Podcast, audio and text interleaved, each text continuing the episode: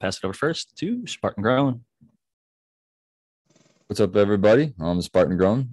Uh, you can find me on Instagram, all in one word, Spartan Grown, no spaces or anything like that. There's, I've had a rash of pretenders, I guess. So look for me there. Instagram, that's the only uh, social media I really use. Otherwise, you can shoot me an email at spartangrown at gmail.com. I'm an organic gardener here at home, and then I also grow synthetically at work commercially here in Michigan. Happy to have you back as always. And next up, Kyle of uh, Pure Breeding. Hey, everybody. Uh, my name is Kyle. I specifically specialize in or typically deal with uh, feminized seeds. That's what I do. If you're looking for a website to find some, it's kind of slim pickings right now, but there is uh, some things on there. Uh, it's purebreeding.com. Uh, I do have a, a, a, whole new launch happening in like uh, 10 to 12 weeks from now. Really excited. I have some brand new material coming out that no one's seen yet. And uh, really cool, really happy about that. But uh, yeah, pure breeding on all social media platforms, pure underscore breeding on Instagram. And uh, happy to be here. Thanks. Happy to have you back, especially in regards to the first topic that we're going to bring up after the introductions. Uh, but before we get back to that, I'm going to pass it next to Matthew Gates. Hey everyone, this is Matthew Gates. I'm an IPM specialist, a Center for Integrated Pest Management. Most of you already know that, but if you want to find my content and if you'd like some professional help, you can find me at zenthanol.com. Also on my YouTube channel Zenthanol, which is the same one I'm commenting in the chat with. And uh, you can also find me on my Instagram at SyncAngel, as well as on Twitter at SyncAngel. We're going to have some good ones from Twitter tonight. That's where I actually got the topic ideas for tonight's show. But before that, Dr. MJ, welcome back. Hello. Yes, I'm Dr. MJ Coco from cocoforcannabis.com.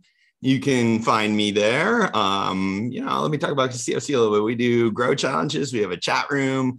Uh, we have a community forum. Um, and uh, yeah, I'd love to have you guys over to Coco for Cannabis. Um, looking forward to the show. Super Bowl Sunday, and I was wondering how many panelists would show up and how many audience members would show up, and I'm still sort of wondering, but uh, happy to be here myself.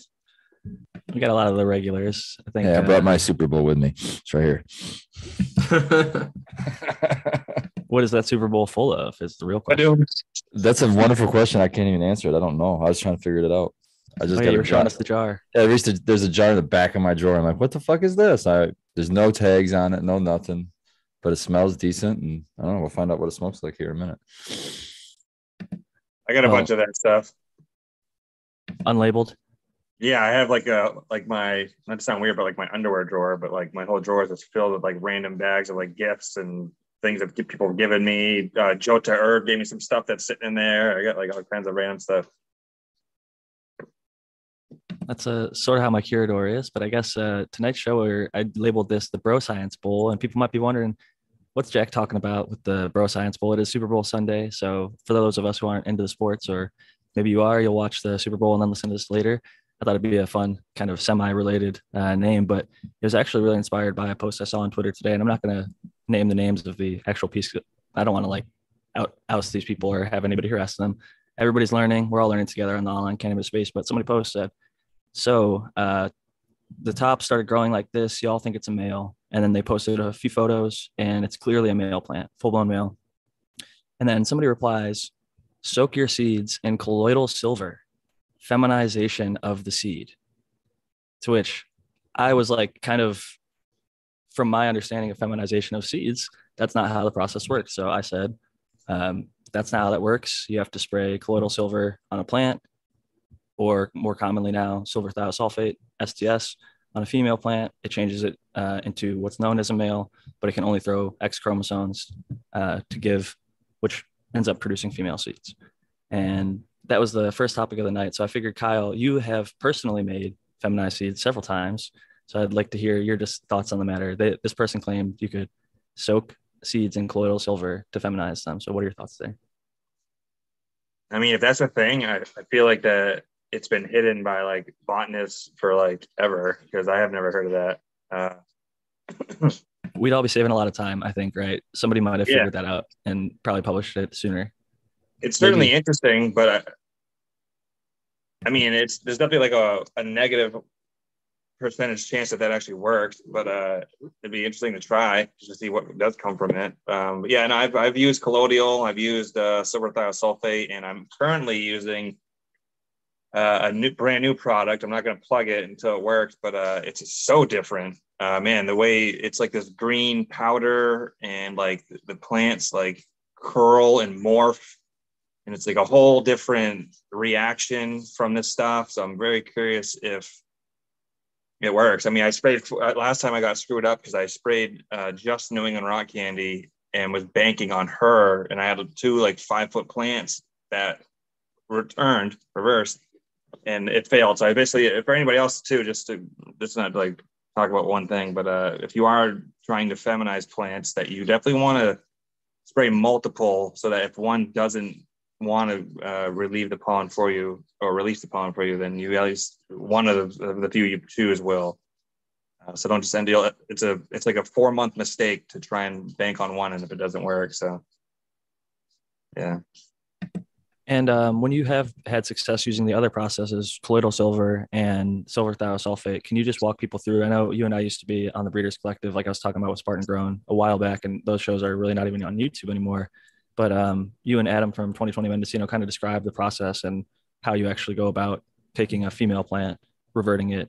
Um, so if you could just give like the basic rundown for somebody who's never actually gone through the process of feminizing. Yeah, uh, I think there's like a rule list or a step list, step number one is to find a female variety or strain, as people say, that is not prone to having intersex traits or easily prone. That is phase number one, or else you're just going to start your whole all your projects will just be shit downhill. Um, so that's phase one, and you can do that by uh, stress testing plants, you know, uh, overfeeding, underfeeding, eye flower and solo cups, and just kind of weird shit like that. And uh, a lot of them will harm, but the ones that don't, uh, whatever one survive that process is kind of the stuff you want to work with. Um, but so that's where you want to start. Phase two is uh, for, for colloidal silver. Um, what you want to do is basically, I mean, they sell it online already pre-mixed and stuff, or you can make your own with two silver rods. And they sell kits. I'm not going to get into that whole part, but if you when you are making that uh, that concoction, you want to if you take a, uh, a laser beam like a cat laser, one that you would play around with a cat, and if you shine it through the glass, you want to get like a clear mason jar or something, or just a regular clear glass, uh, you should see a solid red beam, and that's telling you that's basically telling you there's enough particles in there uh, uh, that it's it's just it's there's enough particles refracting on each other that it's a thick enough coat to use for the feminizing process. And basically, what's happening um, with that is, I mean, my analogy might sound stupid to some people, but the way I kind of describe it to people is like how human skin is porous, while plants have the same uh, type of porosity in in their uh, in their stems and such. So basically, what you're doing is you're trying to block those pores because uh, female plants uh, produce ethylene, and that's how they know they're girls. So if you block that and they're not being able to uh, receive the ethylene, they think they're a boy, and because they're dioecious plants, they'll grow male parts. And uh, you're basically looking for those male parts because uh, those male parts will release female pollen, and you know it's female pollen because the girl you started off with uh, was a female, or the kind of all over the place with that. But silver thiosulfate is the same exact process. Um, you know, basically what you want to do is um, for both processes, silver thiosulfate. If you're using STS, you, you definitely want to wear uh, with anything you want to wear uh, PPE, protective personal equipment. Uh, more so silver thiosulfate because if you look at the hazmat sheet on that, it's actually pretty pretty bad, or the MSDS sheet. But um, yeah, you want to spray every third day. Everyone has has a kind of a different um, a different way of doing it. My best reference to people to have like a literal tutorial is if you go to, you type if you go into the Google search bar and you uh, go type in steam space steam it STS, uh, there's a couple of things on there that will basically give you an entire tutorial. And that's how I started off with, and they work. So it's, it's a good thing.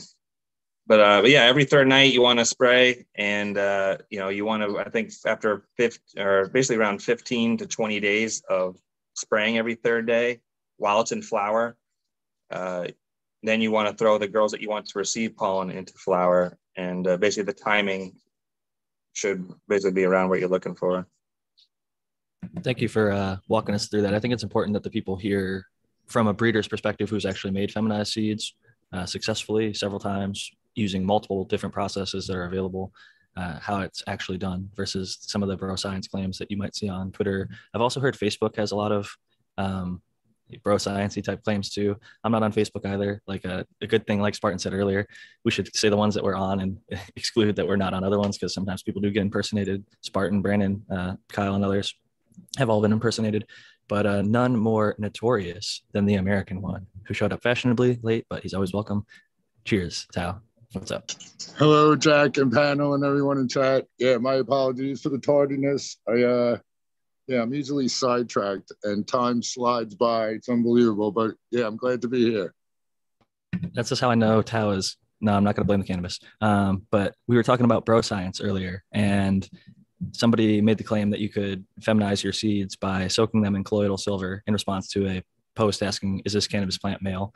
Uh, the next claim, though, that I wanted to get into was somebody else. I wanted to toss a, oh, yeah, couple yeah. of thoughts on this one. I was curious to get before you start. I wanted to hear how that actually works from you, actually. So I'm sure you're going to go into that, but I wanted to make that known. How for me? Uh, yeah, like how the the feminization process yeah, well, I, think Kyle Kyle covered uh, a lot of the, sort of the details of the mechanization of the process. I just want to make sure everybody sort of understood that what you're trying to do here is get a female pollen donor and the female mother plant to to produce seeds, so that those seeds only have DNA from females, and they will all be female seeds.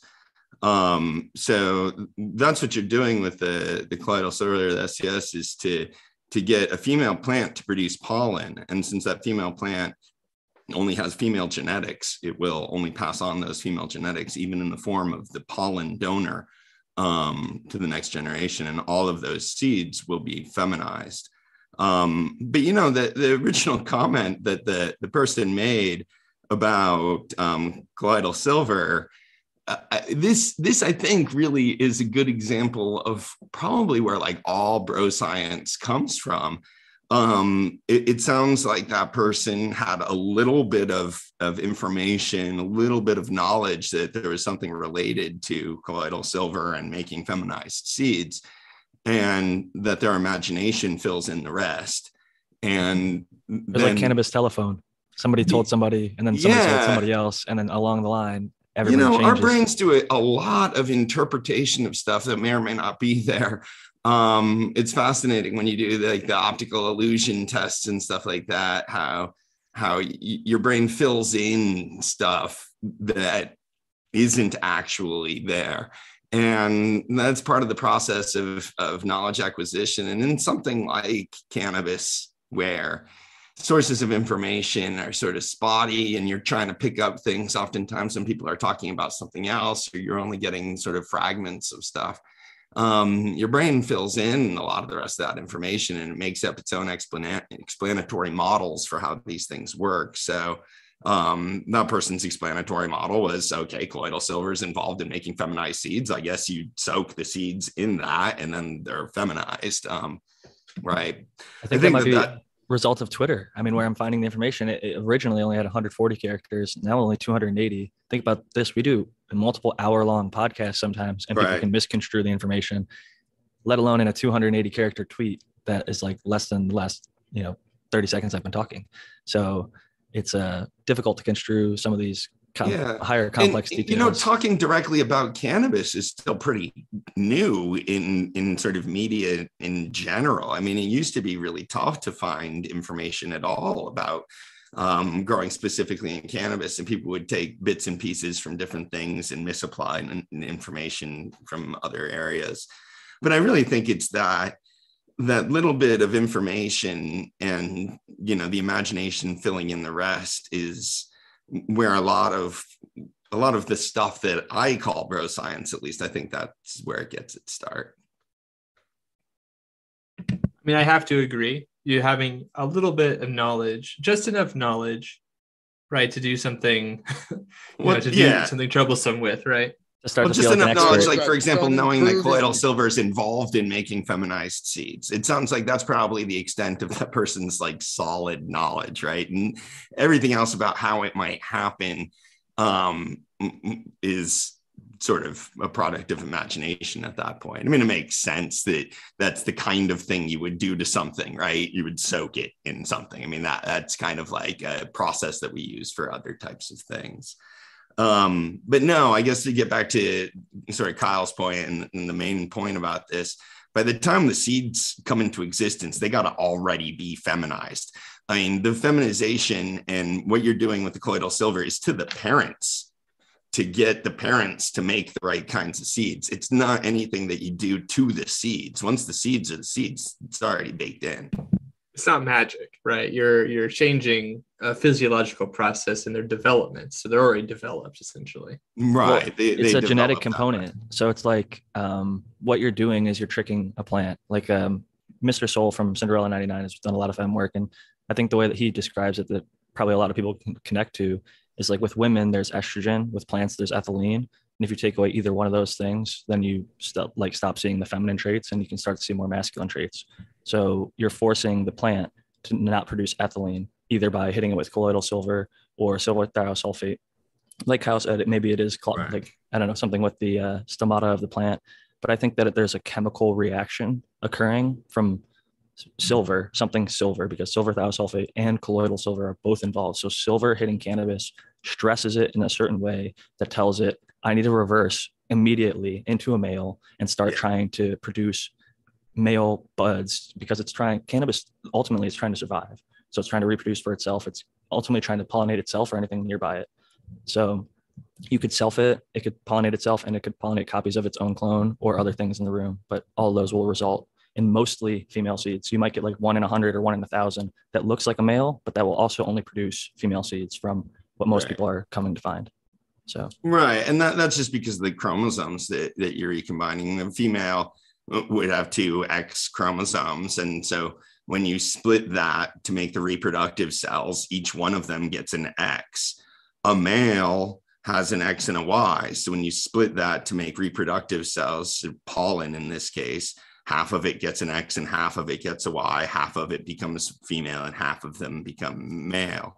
But when the the plant that provides the pollen only has X's, all the pollen only has X's, and all of the seeds then will only have X's, they'll all be female seeds.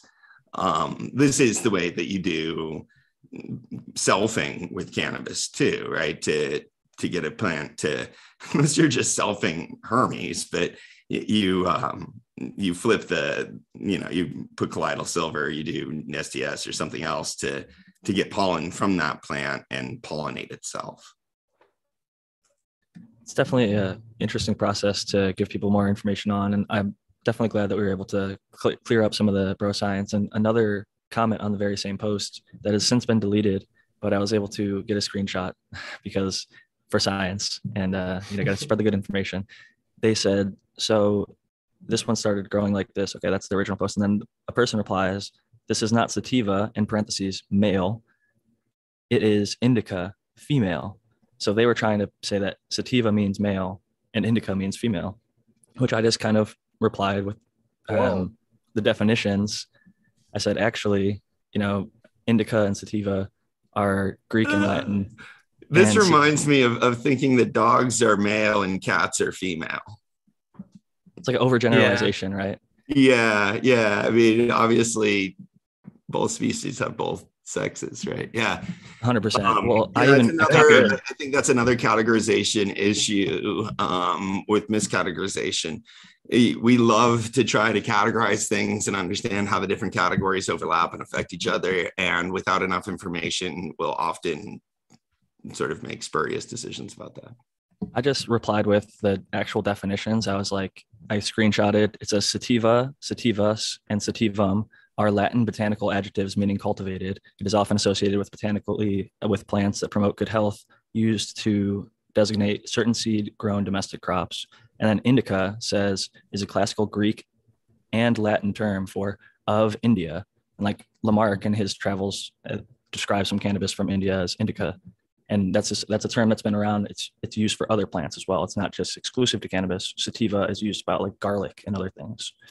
So I just uh, and it's and if you name actual- it after if you named it after Stephen Colbert, like you did for some insects, several actually, believe it or not, then that must mean something else. No, um, no, but you're right. Like that being said, though, like taxonomic nomenclature can be very sort of like um, not helpful. A lot of times, the species epithets, like you're talking about, are um, or even like uh, um, um, what's the word I'm looking for? Like a cultivar name or, or or subspecies or something. Sometimes those are descriptors that are related to some aspect of the plant or whatever other Yeah. organism. But sometimes they're just like That's I named it after my professor because I like him a lot. And it's like, ah, I know personally, I mean, I would be honored, but at the same time, I'm just like, I wish I'm a very functional type person when it comes to that naming. I like it if the naming means something helpful, like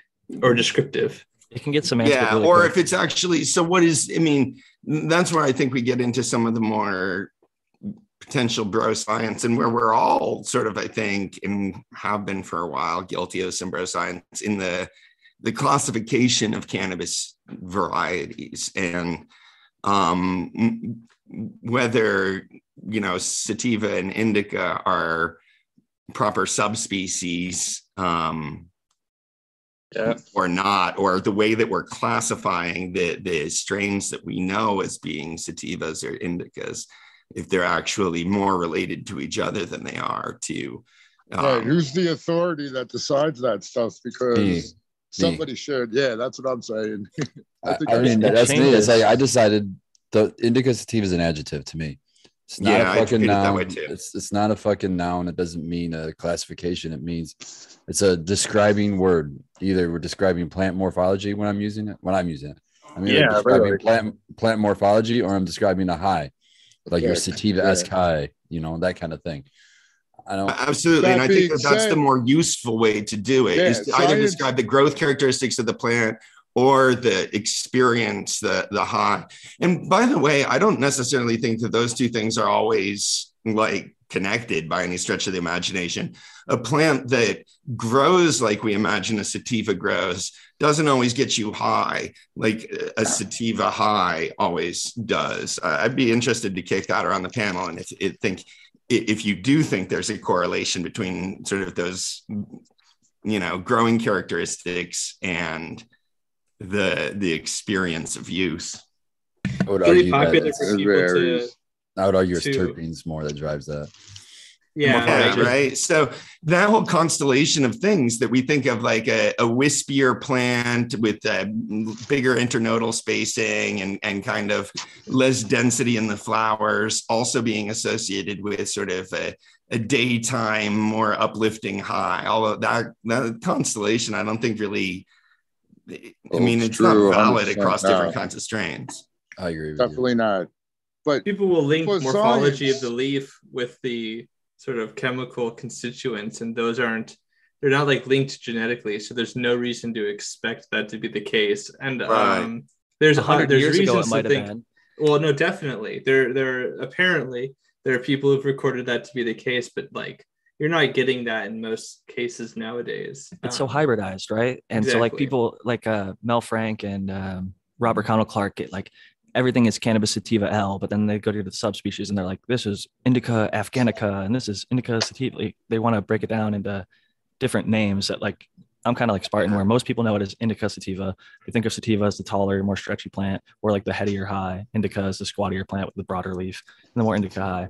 Yeah, And- but for Right, science, but I just I, my, I want to destroy that whole paradigm because I don't everybody think those clusters of things go together all the time. I was gonna agree. I was just gonna agree with plants you, Always Dr. have that certain kind of high. That's I have- exactly what I'm saying. I have examples, specific examples. Platinum Yeti stretched four times its veg height, and it was the most uh, indica effect. It was very thin leaved, Right. very stretchy and tall. It put me on the couch more than any other strain. Chem Dog, long, stretchy, wispy, and it would look more like a sativa, but it hits you like an indica. right. So the paradigm, I think, is one that is. And I've grown. Some of the some of the other uh, supposedly sativa ones that bulk up and have dense internodal spacing and all of that, broader leaves. um, a- and still sort of smoke like a, a sativa would. Um, and I think that a lot of people use that as a proxy. They like look at plants and they have an idea of how sort of the effect of the high, or they think that there's a, a tighter correlation between these things than there isn't. So I actually think this is a perfect topic to get into on a bro science day because I think this is one that we all fall a, a little bit sort of victim of still. It's Well, the and land also race so, so much of our oh yeah well and so much of our um experiences in general you you've talked about this several times um uh dr coco because like i mean obviously your experience dictates right or your environment dictates your own experience of consuming the product itself right so like let's make the ultimate concession here that like you're open to suggestion your environment in which you're eating like a food or like any other intoxicant. I mean, it's an intoxicant. Like it's an intoxicant. It's gonna change how you perceive your environment. And so like all of these things come together. Also your tolerance, right? Yep. And um, your mood, right? So all of these things have an effect as well. Let's say you have a pound of something, right? And you try a hundred or a thousand times, you're gonna get a good kind of estimation of if it brings you up more, if it brings you down more generally. Like even if you're a good mood, bad mood, some stuff does have an effect. So I think Yeah. that Yeah, I, Looking I at the agree with chemotypes, Some comments. the strains actual will put you down for sleep for sure. In my Yeah. experience. yeah, cherry pie was like that for me for a long time. That's why I kept it around and loved it so much. But the um, regardless of my mood or whatever I was feeling like beforehand, but some stuff doesn't always uh, apply that way. So you know, I think a lot of times things will just sort of accentuate what you're already feeling too. Like if if you had you know a, a tough day and you want to kind of just relax and unwind and smoke something you know almost whatever you smoke is going to have a different effect than if you smoke that same thing when you were like looking to go and party and and be up with your friends or something like that um I, I definitely think that gets to what, what Matthew was talking about, how just your mood going into the experience has a big impact on on how it overall affects. But I definitely agree with Jack too that some things just are more uplifting. Um, some strains that I, I think of as being happy strains will make me happy even when I'm kind of in a grumpy mood otherwise or whatever, you know, and other strains will just sort of like send me into a deeper contemplative state or something. And I, I, I certainly like knowing that, but I think that's been the biggest sort of um, change from like just consuming cannabis that other people grew and, and growing it myself is is you know through the years really recognizing that those correlations between things aren't aren't what ends up in the final product. So i definitely think there's differences in the final product and how they are they would sort of push you in one direction or the other. And then think- on top of everything, you have to modulate it by it, it's going to hit everybody. You usually, you know, if, if we think of highs in two categories, the indica sativa esque, then um, you could have opposite effects with the same exact fucking strain with two different people, two different body chemistries. So yes I, i, agree could with that. smoke, I could smoke it and say, wow, I was sleeping a half hour later. And Dr. Coco could sleep in and said, man, I couldn't, I got up and cleaned my whole house. So that's another like thing coffee. that makes it really a difficult. So it, may, it really makes the case for how can you connect plant morphology with with a high when the high is not Yeah. guaranteed.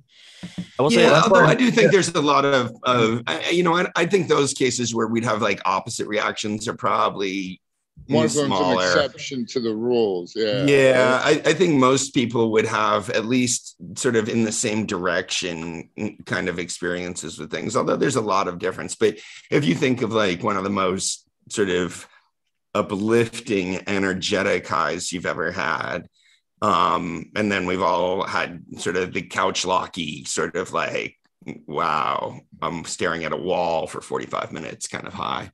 Um, I would be surprised if, if too many people, I mean, most people I think would follow that general pattern to a greater or lesser extent, right? well, like one Um, cannabinoid I know for sure, like CBN. I- know probably 20 or 30 people who've tried it, uh, and 100% of them say the same exact thing. It knocks them the fuck out. It's like very sedating, very heavy, um, pretty psychoactive for a little bit, but then they just fall asleep for like long periods of time. And I think that maybe cherry pie had some of that CBN because I could wake up in the morning, like ton of energy, and or like be midday. No matter what time of day I used it, even if I wanted to do stuff, it would just knock me out half an hour later. Like it was uh, comatose. Like I, I couldn't use it during the daytime if I wanted to get anything done type uh, deal. So I do think certain cannabinoids um, hit people generally uh, like I write about in 50 Strains of Green, like green crack hit me as an uplifting strain, but that was before I even knew the whole story. It was just very uplifting. And the reason that it was named that is because it's kind of the effects. And um, generally, people across the board report that. Same with like Blue Dream. It's sold very widely because most people that are buying it are using it while they work and using it during the daytime. And other like sativas, as people used to like refer to them as, um, generally do have an uplifting effect. Although coffee might make one person fall asleep or somebody can fall asleep right after a cup of coffee, most people get energy from coffee. Caffeine But brings see, that's where I'm out. pushing back. Is the is the sativas when you say it that way? Is that because? See, I think that that's more because of this particular varieties, um, you know, profile rather than its genetic lineage per se. And if we're thinking about what do those terms mean? Is sativa indica supposed to be subspecies designation? Is it supposed to just be uh, a classification for how cannabis affects us, or is it going to supposed to be a classification for how cannabis grows? Because that's exactly sort of the bro science correlation that that I think I'm trying to blow up here by saying that Yeah, that I'll go with idea it that there's a subspecies that grows in a specific sativa-esque way and produces a specific sativa-esque high versus another subspecies that, that grows in a more indica-esque way and produces a more indica-esque high. I, I don't think that those correlations are are tight at all. Um, I, I think that the plants that produce the the sativa-esque high are almost as likely to be um, you know, have growth characteristics of a, a sativa plant or of what we call an indica plant. I, I really don't think that there's a positive correlation between them at all. Um, and if I'm saying that there's a correlation between- tight enough that it would be predictive. I'm saying between genetic, specific genetic lineages and chemotypes. I believe that like Brandon Russ. Yeah, I believe you. I, I follow you there. But are those chemotypes in those specific genetic lineages really linked to the the s- subspecies sort of in, in the crematistics way of dealing with this and sort of degrees of relativity of relatedness? Um, would we parse them into sub, subspecies like that?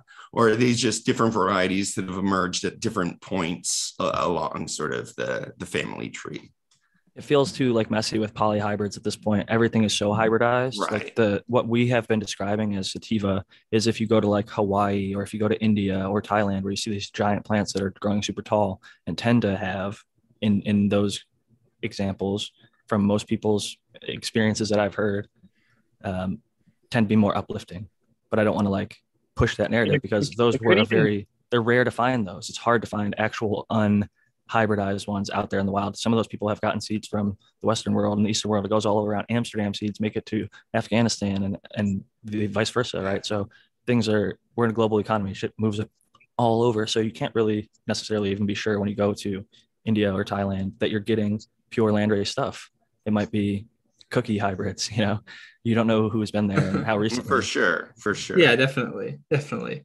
Yeah, and um, you know, it's it's sort of this feeling of I think kind of authenticity, right? Which we've already sort of talked about already, but like just because you go somewhere doesn't mean you're getting this sort of authentic experience that you're expecting. But you might feel that it is the case, and if it's real enough for you, then maybe you know that's great. But uh, when you try to apply that to something that's more concrete, you know, it kind of fails because it can be very extremely hard to quantify or, or impossible to quantify.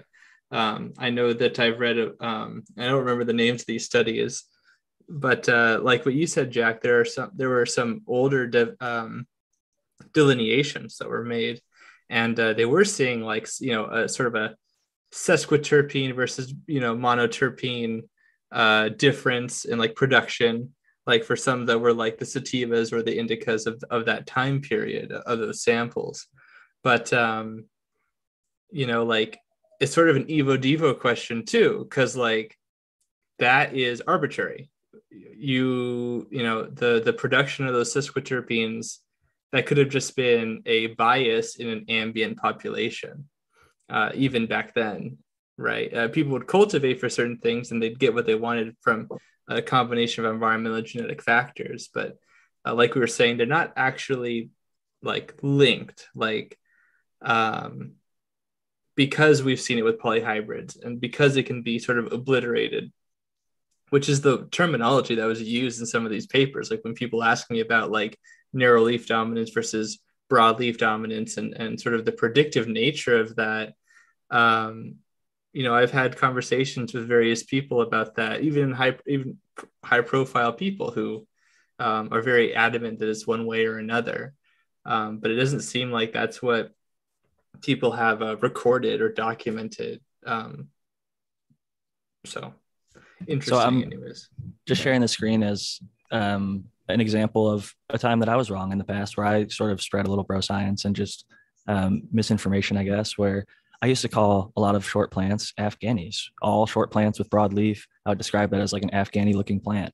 But then when I actually found an Afghan page that documents things that I don't care if you call it indica or sativa, tell me where it's from. I like this. This is Afghan selections. They actually go to the regions, Kash, Kunduz, Sholgar. I'm probably mispronouncing all these uh, Kushkak and Bakram. And you see they're all different colors, they're all different sizes. If you go through and look at the posts, they give you different descriptions of each plant and they have different flavors. This one's motor oil, gassy, uh, fresh. Um, it's just each one is very different from the last. And they're not all one color, they're not all one height, they're not all one plant shape. And certain ones are grown in the desert, certain ones are grown in the mountains. It's just like to call everything Afghani when this page has done such a great job of identifying. I've showed this post in the past where they let the stuff, this is like their last crop of the year, they let it go into the winter. This is one of their hash crops, but it just shows the huge variety when you're talking about Afghans and cannabis. It's not just one short broadleaf thing.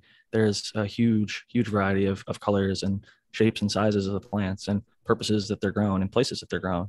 Um, from giant bushy monsters like this thing to you know short little stubby things grown out in the desert to stuff that gets snowed on.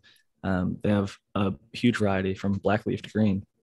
Do we know if there's any actual proof that those varieties are like indigenous to that region? Or is there any proof that says that or is there anything that could speculate saying that maybe 5,000 or 10,000 years ago, those came from maybe Southeast Asia? Like, is there any, do we have evidence and stuff like that out there? Some, but I wouldn't call it like, um, I mean, it's, yeah, it's very hard. I would definitely not call it like comprehensive, right? There's, there's, uh, there's some like haplotype research that shows like some basal populations to some that are related to like what we now have as like cultivars that we that we use nowadays like purple kush and things like this um, and even when I make that statement, you have to ask yourself which purple cushion am I even talking about, right? So there's that question too.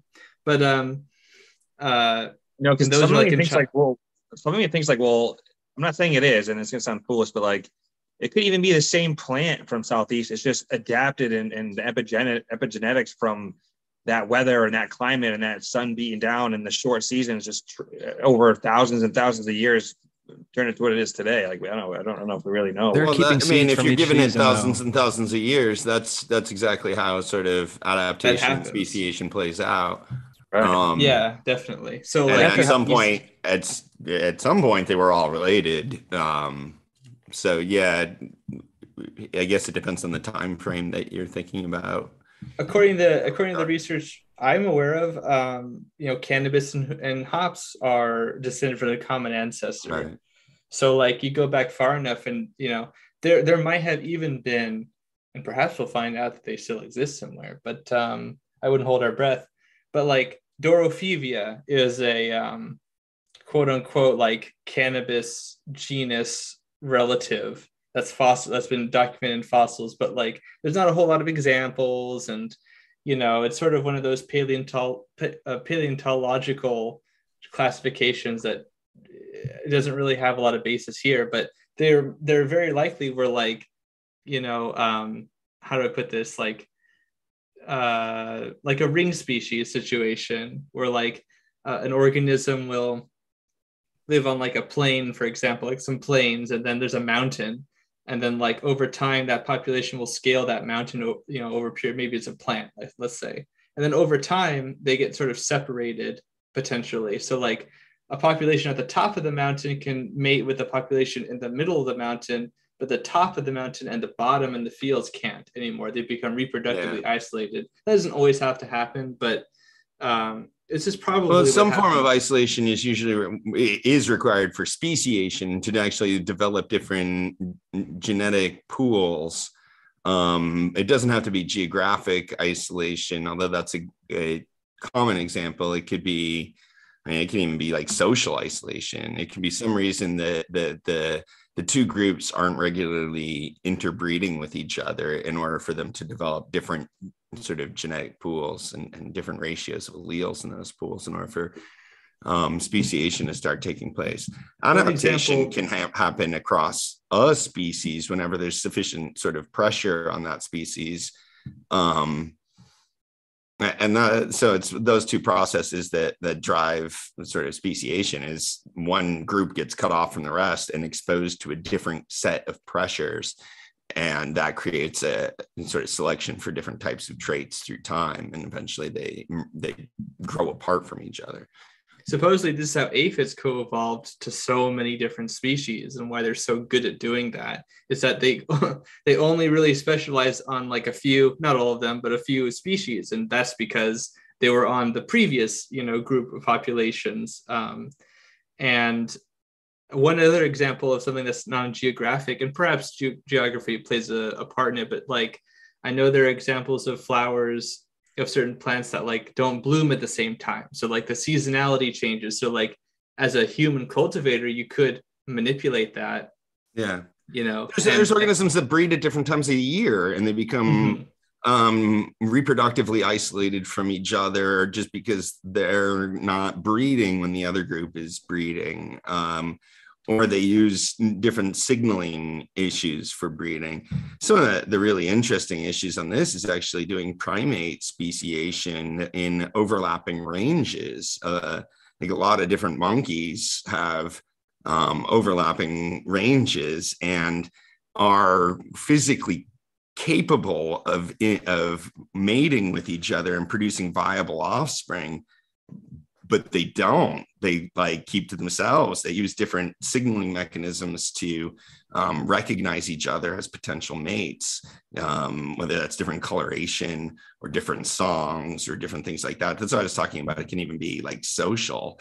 Um, but one way or another that that's a necessary step in order to get two different species is you need to have one group become isolated Can I cut in because I think we're getting a little into the weeds talking about chimps, but yeah, um, maybe. Is uh, hmm. we, we have modern breeders from the 1970s on in Afghanistan and elsewhere who have put in work. Their families, this has been their legacies, their generations. They've either had it open pollinate. So even if they started with the same stuff from India a thousand years ago, by the time that they've got it now in, in 1900 to 1950 to 1970, their families have selected and, and grown for certain things, whether it's for seed, whether it's for hash, mostly for hash.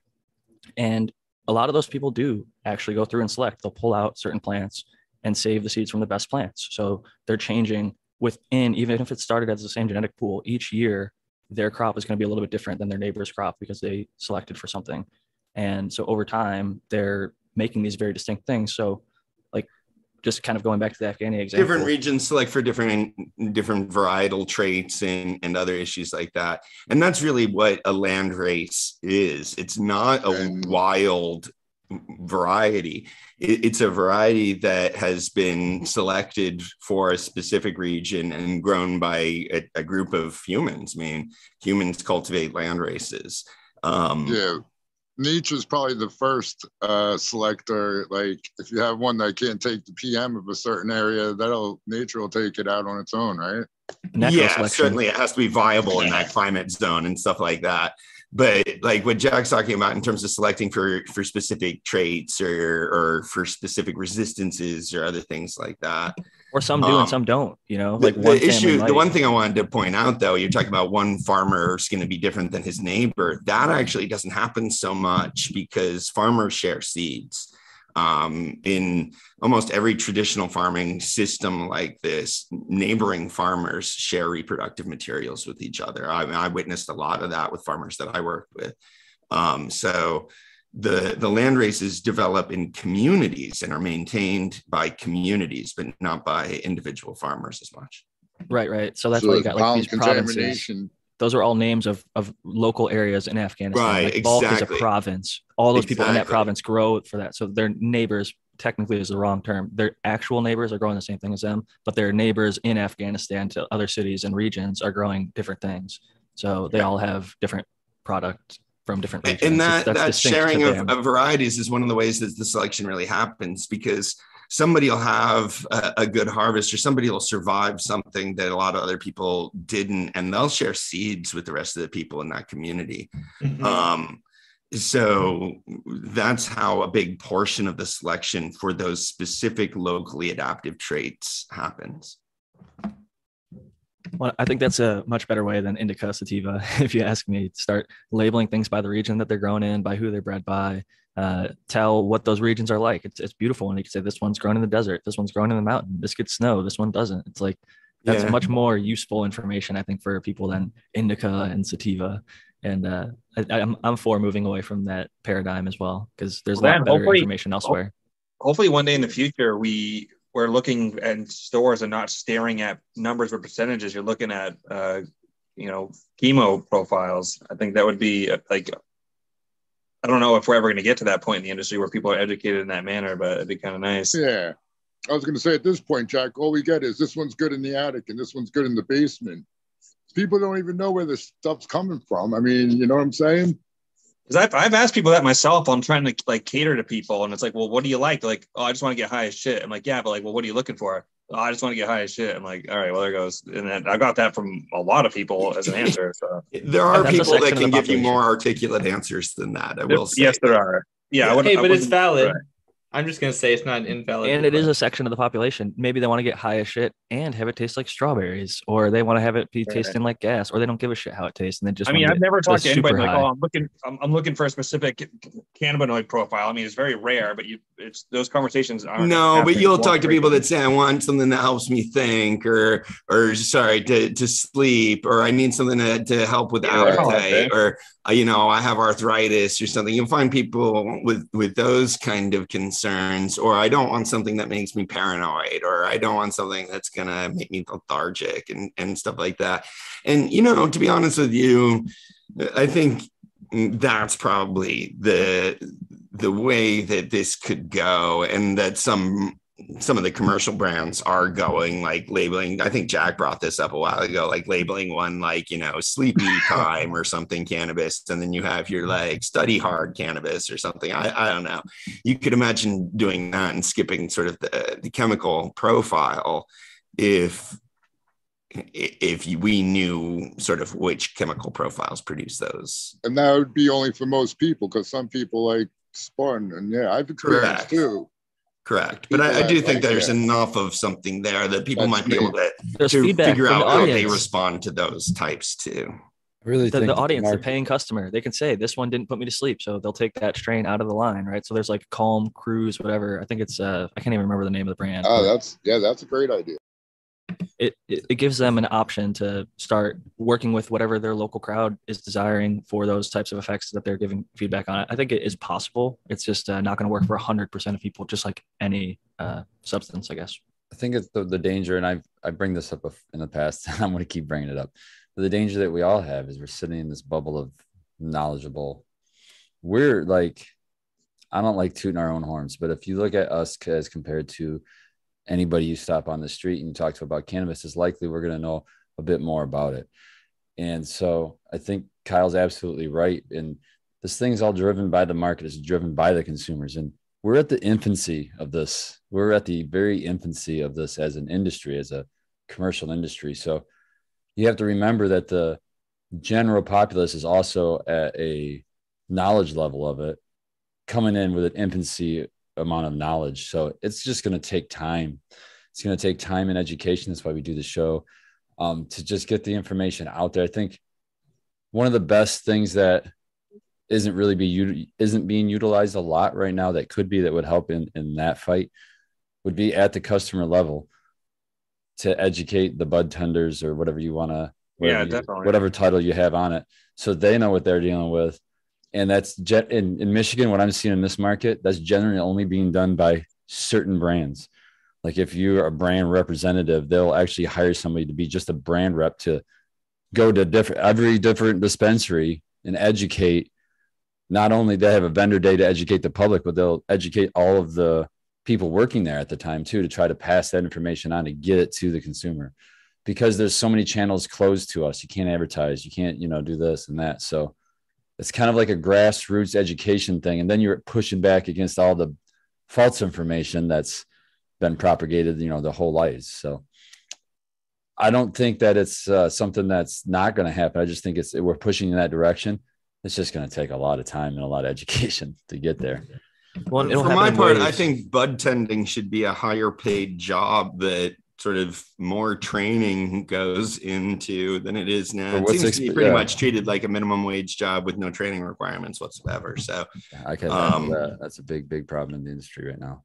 Eh, yeah, considered entry level. From that entry side, level. I think that's what the customers need to show is that they would that they'd be interested in that. I mean, this is something that gets away from sort of the home grow crowd quite a bit, but um I, I, don't I don't know, but yeah, I've never been particularly overwhelmed with the the kinds of knowledge that bud tenders I'd interacted with had, and it just seemed like they'd never been trained. I think brand reps help though, uh, because sometimes they don't know until you tell them, right? So if you have a really good brand rep who can educate them, bud tender education. The, the line between propaganda and education there is pretty tenuous when it's a brand yeah. rep that's doing the education to the the point of sale I, um, I understand that for the the brand's interest, it's absolutely in the brand's interest, but whether that's the best way to get reliable information to the consumer is probably debatable. Have you guys heard of the show Shark Tank? Oh yeah. So everybody comes in and they pitch their idea, right? Everybody says, "I got the best business ever," right? But some of those businesses are bullshit, and some of those businesses are legit. And so the point of sale, like my wife, she works at a cannabis uh, delivery service. She deals with the brand reps, and all of them come in and say, "We got the best shit ever. We got the best shit ever." But by their promotional material, you can tell who they're marketing to, what type of knowledge they have, um, and maybe even sometimes the quality of the product if they display the photos and grow and other things like that. And they do have the ability to give um, samples to the bud tenders and point of sale people so that they can bring it home and try it, sample it themselves.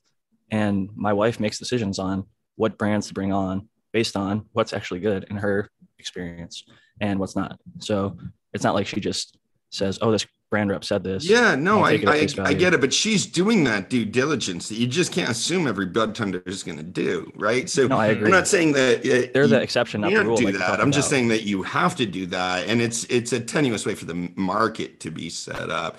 It should really be the employer's responsibility to train the bud tenders, not the vendor's responsibility um like you know if you work in a bar sometimes the alcohol reps are going to come and, and talk to you about their alcohol but it, it's fundamentally that the owner of the bar the manager of the bar has got to teach you how to like make the drinks and, and talk to you about sort of those different issues. You can't just rely on the vendors for that.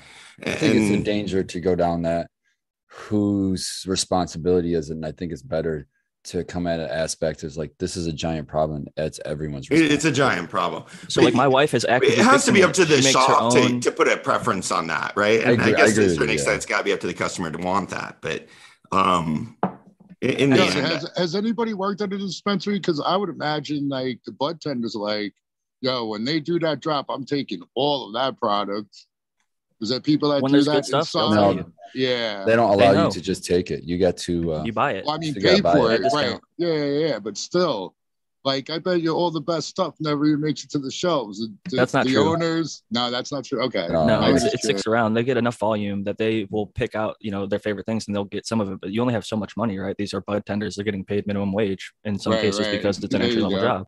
So even at discount, they're putting that money back into the company. But like in my wife's eh, business. She's not like an owner. She's just one of the higher ups.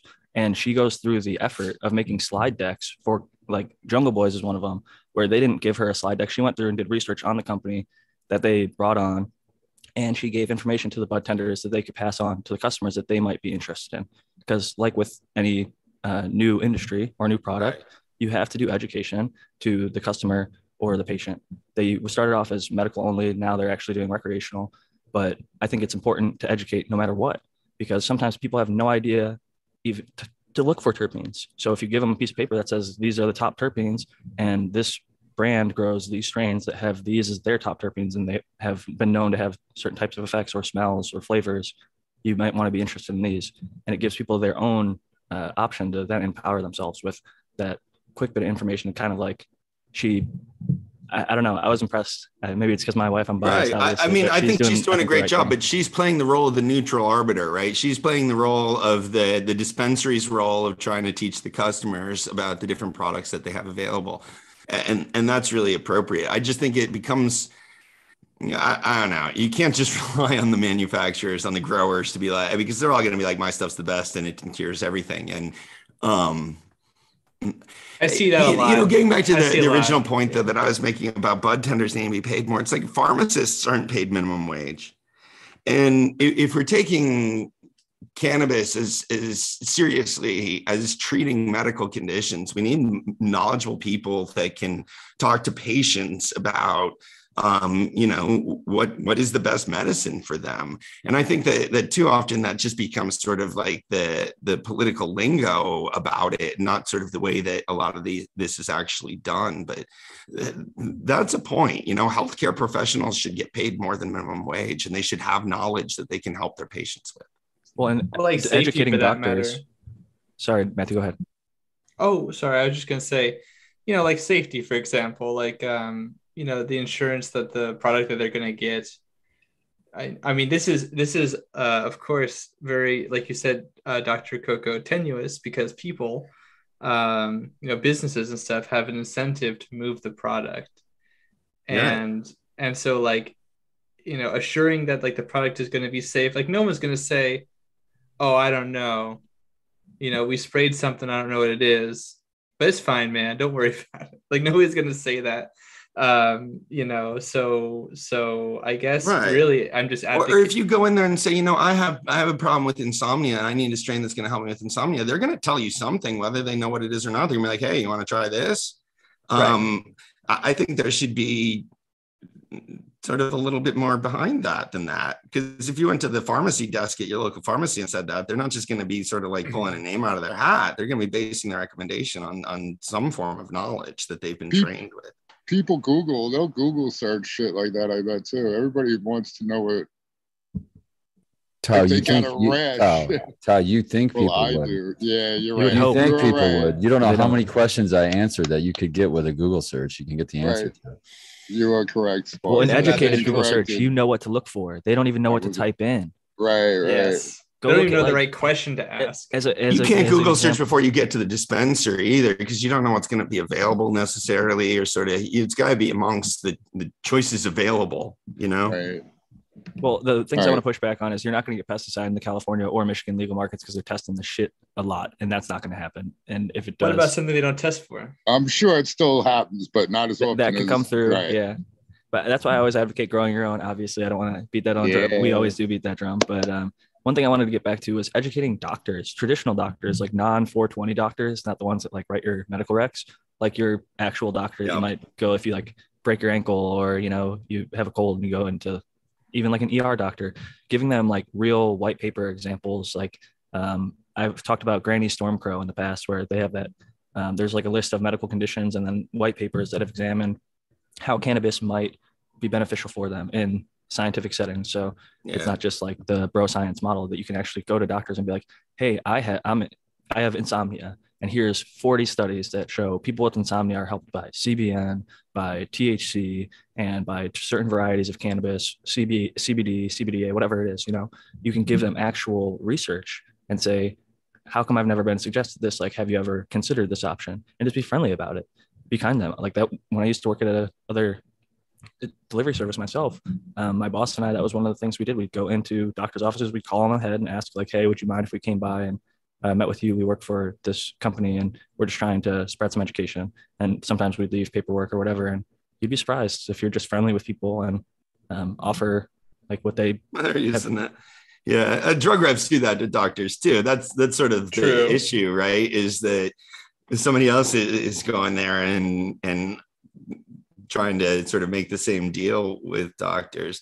You know, I think I, I'm one of the only people, if not the only person that I know that was actually originally referred cannabis by my normal doctor. Like I didn't go to a cannabis special doctor.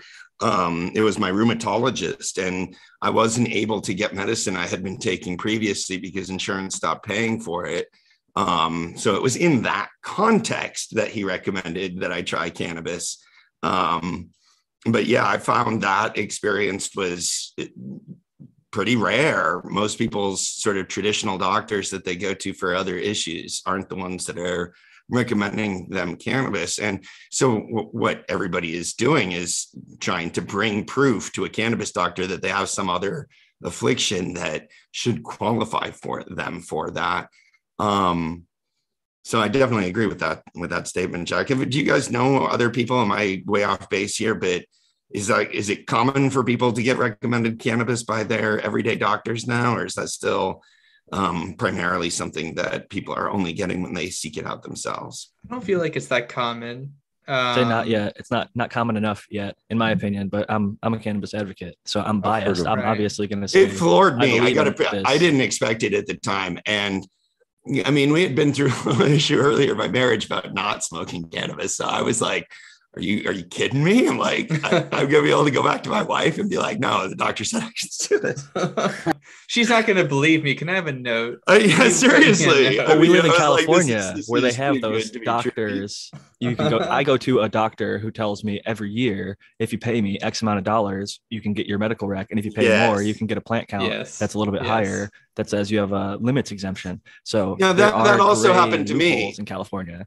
My doctor didn't have the licensing i guess. I'm not entirely sure what doctors have to do to register or whatever to be able to write those scripts but he wasn't able to write it himself and he had to refer me to like a cannabis doctor. And the cannabis doctor was like okay you know blah blah blah. Didn't didn't do any other sort of independent medical evaluation of the suitability of this for me just had the capacity to write the the cannabis script You were probably the most legitimate recommendation he had ever gotten ever. Every other person, Right. he's risking his like DO or whatever medical, uh, you know, thing that he's gotten to give that script. Every other person, he's risking it because it's like some Yeah, he saw that. healthy He's like, 18 year old This gonna kid. take My five neck minutes. He said this will be easy. This Yeah, like- he's like, Yeah. oh man, this is legit. I'm just gonna sign on the dotted line. I remember like several years Kyle's ago. Kyle's got to jump out of here soon, guys. Oh yeah, shit. Sorry, I said I'll let you out, Kyle, and then I just totally forgot because I was puffing. But uh, Kyle, it is uh, eight o'clock over there, eight o two, and you said you could only stay till eight, so I figured I'd give you the chance now, since Spartan reminded me to give your final thoughts and shout out.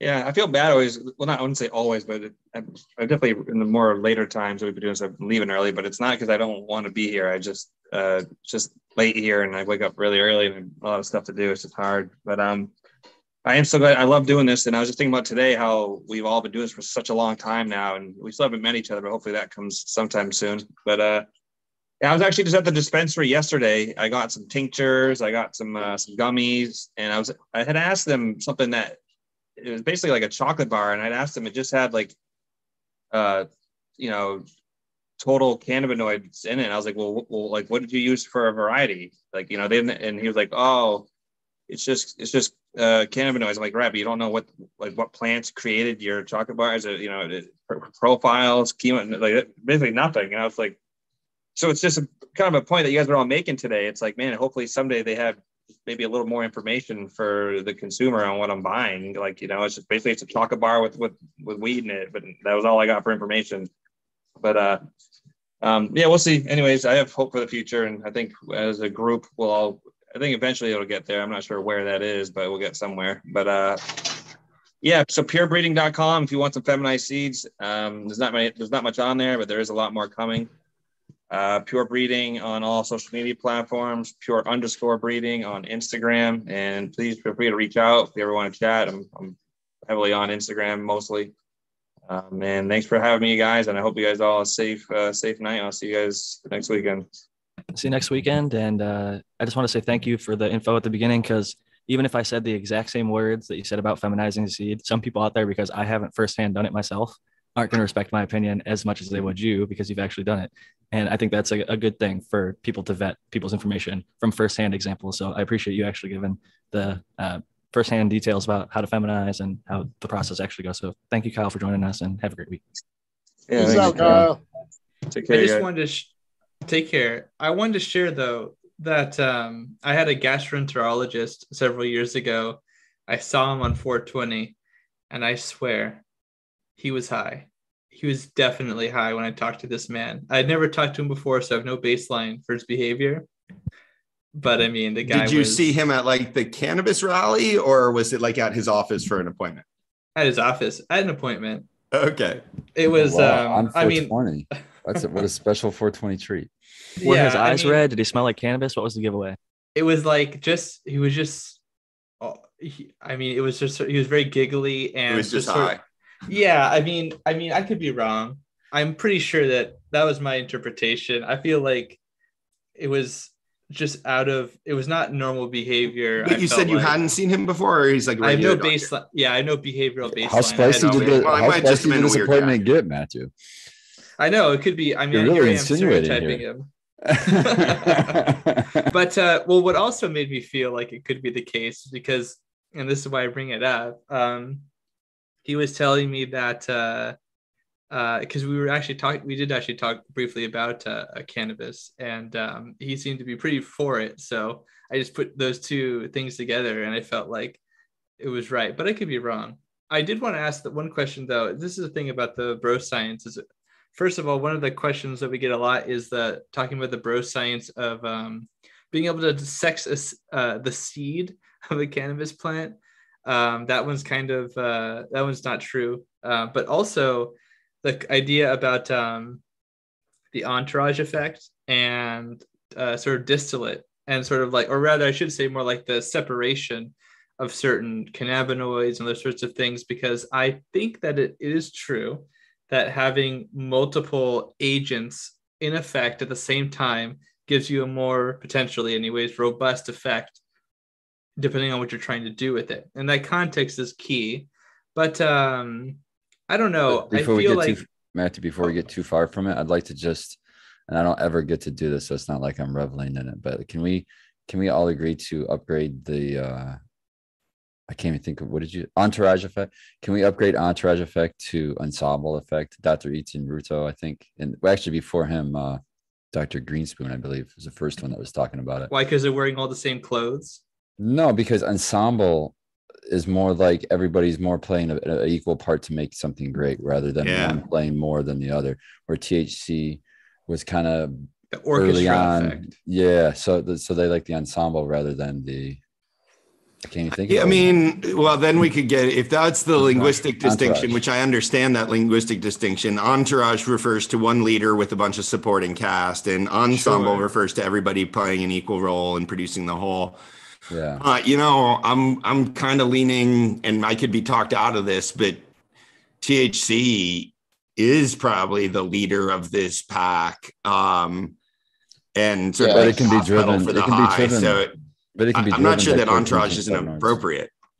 Yeah, well, that's actually that actually gets to the heart. I actually appreciate that input, uh, Spartan, because that does get to the heart of what I was saying, which is that, like, um, I see this perspective, and I guess it's not really bro science because I don't think it's necessarily wrong, but um, I can't imagine like there's certainly other pharmaceuticals and just other compounds that people are like trying to ingest and like make use of in plants and like in general and like other foodstuffs for that matter that we sequester. And so like the idea that like separating them out is necessarily bad all of the time i think is a little bit ridiculous.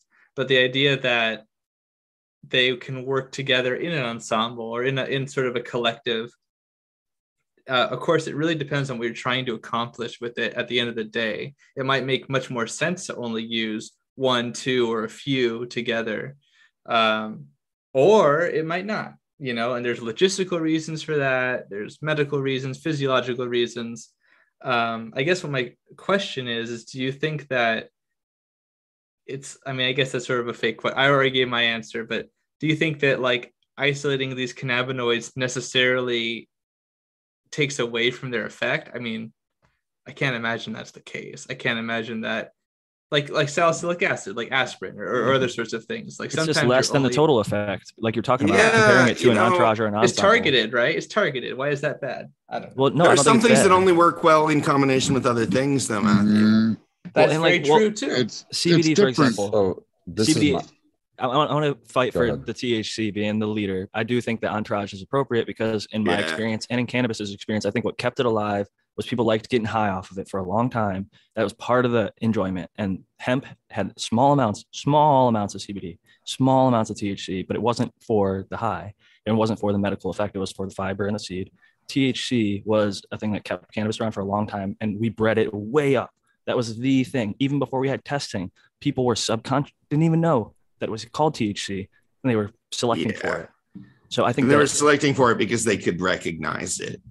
I would argue that that was a medicinal purpose, and I would argue that it was around because of how medicinal it was. And if it wasn't medicinal, it was harmful, like some of these other drugs. It would not be as popular. I I can agree agree, with with that. that. too. But I think Jack's point about the the people could people Yeah. selected high THC varieties, and through time we developed higher and higher THC varieties because people were subconsciously selecting for it because yes, that's what they like. but but there was definitely But definitely it's also a other point, cannabinoids they're picking as well. Yeah, hold on. Let me point. Let me I uh, give my two cents. The THC is like the president, and the terpenes are like the people guiding what our government should do, kind of. right. But uh, then that's entourage. shit, now I- yeah, now I just lost what I was gonna say. Shit. I want to. Oh yeah, no, about the breeding. So some of the old school strains that they had cuts of that were all killer and were killer, and people thought were high THC were only, you know, they were higher, I guess, at the time. But now, you know, now Fifteen percent is still pretty high. I mean, it, if you're comparing it to hemp, which has zero point three Oh, and low yeah. cannab, so like you're gonna get stoned. A fifteen percenter that you hit twice. Think about this. Essentially, is like smoking a thirty percenter that you hit once. It's a if you're doing the actual or milligrams is it even actually right? of THC. Right. But my point is like, yeah, I think it's a lot more uh when the distillate, if you just do straight THC, it's definitely a different experience. I mean, I only tried it once, Oh, but I sure. can Yeah, yeah, yeah, I did a yeah. lot of gummies with it. But doesn't make um, it bad, that's though. Why, right. That's why Kyle, Right. that's why the guy didn't know what was in his edibles, because they just weigh out the distillate so they know exact uh measurements of the you know milligrams and stuff. And on And that that, can be- point about the distillate and like putting in edibles, like uh, here, look, like the cooking process is going to obviously change things a lot, process a lot. Are those things even, are some of those things even active at the end? Who's testing for that? You know, this, you know, oh, it came from this cultivar that has this high level terpene. Well, Yeah, what by does the it look time you're like at the it, end? it's gone. Yeah, yeah. you should look right. at Colorado's testing because they're actually doing a really good job with the edibles and the different types, like a gummy versus a brownie, and how to make sure that there's a certain right number of milligrams per different thing. And um, there are terpene infused certain ones, and I do believe that the terpenes create more of an effect than a distillate. Like I've had a hundred percent THC distillate cart, and the effect from that is not as good for me personally as a. I've got one right here, uh, mostly distillate, but it's got a bunch of terpenes mixed in, which a lot of people look down on this. It still gets me very well medicated and it tastes great. But I've also had live resin. It's the same thing. When you look at the percentages, it's anywhere from like 70 to 90% THC. And then the other percentages are mostly terpenes and minor cannabinoids. So it works. But I wanted to give an example that I've brought up a bunch of times. This guy, Colton, who's come on Hash Church many times, CBD distillate, like alone, pure CBD saved his life. And he was a young man. And if that's what worked for him, then that's great. I mean, it, it works for some people. So if that's what works for you, perfect. But I do believe that Yeah. there are a lot of people that benefit from CBD plus even a tiny, like if I know people Yeah, that I took think 30 to one, like 30 part CBD, one part THC, and that was more effective than if they took 60 milligrams of CBD alone. I'd like to just I think some of the I- some of the um, cannabinoids, like CBD, probably is a good one. Do a lot of stuff just on their own, um, and THC I think is probably pretty undesirable on its own. But it, I, you know, it's been described this way, and in my experience, it's pretty true. It, it, it's like the the raw power of the high, um, and everything else moderates it. Everything else sort of affects uh, the specific expression of that. Um, so I wouldn't want pure THC isolate. People that take that have reported unpleasant experiences. Um, That's but what Marinol is. The pharmaceutical version of THC is Marinol. It's basically a synthetic THC isolate.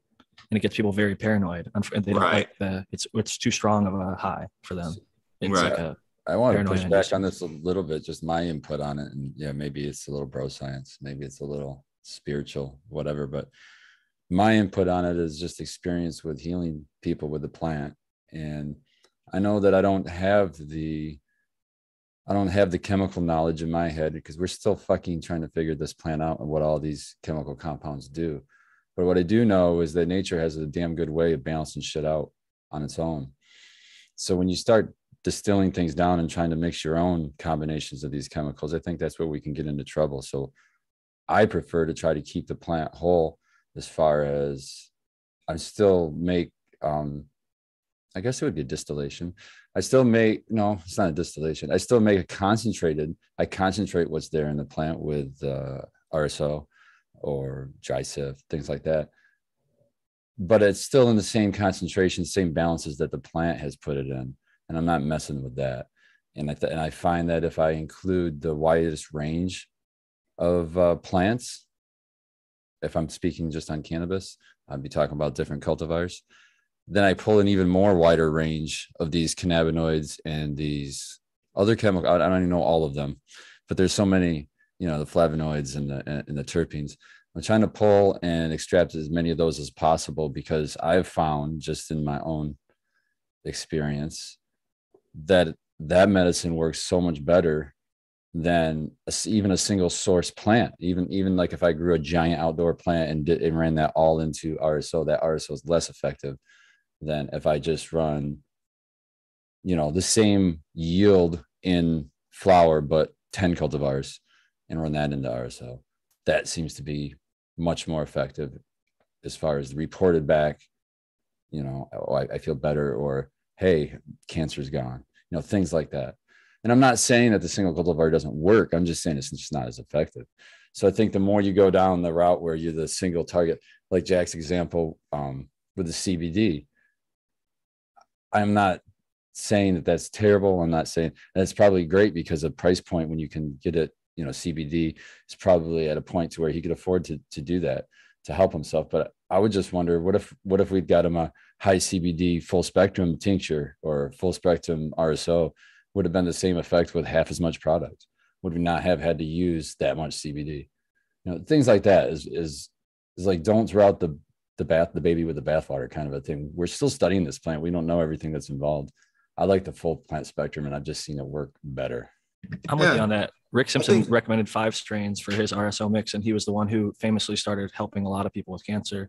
And I think that there is something like we, always find out, like even with this most re- recent pandemic, it's like it's not just THC, it's CBGA, it's CBD, it's CBDA, and they all have different things. One inhibits, one prevents you from getting infection. They all have different things. So if you're like Spartan taking 10 different strains and mixing them together, maybe one of those like the combination of all of them or maybe one of them cures the specific type of cancer that that person has but you're giving yourself more of a, a chance it's a, a more wide broad swath it's more of a shotgun effect shotgun approach i guess than a specific approach but it tends to be in my experience also more effective i, I prefer that type of medication like the farmer hash even like if somebody takes all their trim from the whole year and makes one type of hash versus separating out every single strain i prefer them all mixed versus the single strain I, I agree. I think for most of us, for most of the reasons that we're using cannabis, we're going to prefer a, a really broad spectrum, a lot of different things mixed together. I like mixing different flour together and smoking it at once. Um, switching up and, and sort of moving from strain to strain is another way to sort of accomplish that. I think we all do these things because we we all enjoy sort of the benefits of, of that. I I also think that there are some specific targeted medical conditions that may be best treated by selectively activating, you know, the CB1 or CB2 receptors, um, and with specific cannabinoids. Um, and there's going to be other types of, of medical uses that, that are more sort of prone to a broader spectrum of that.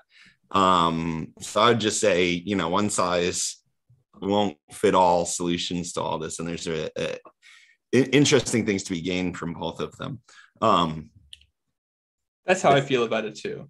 Yeah. There's also like the preference of the user. Like sometimes I want to go to sleep and CBN will put me to sleep in like two hours if I take like a few capsules of it and then wait. Or I could, for a few hours while I'm unwinding and like hanging out with my wife, smoke a few joints, uh, vaporize a few bong bowls, and slowly gather enough THC in my system to saturate my endocannabinoid system to make me feel sleepy enough to feel comfortable enough to go fall asleep where I might not even need the CBN at all. Um, so there's like different avenues of using cannabis to get you to the same endpoint. Like both, I'm ending up sleeping and happy and comfortable, but um, it's just different means to the same end.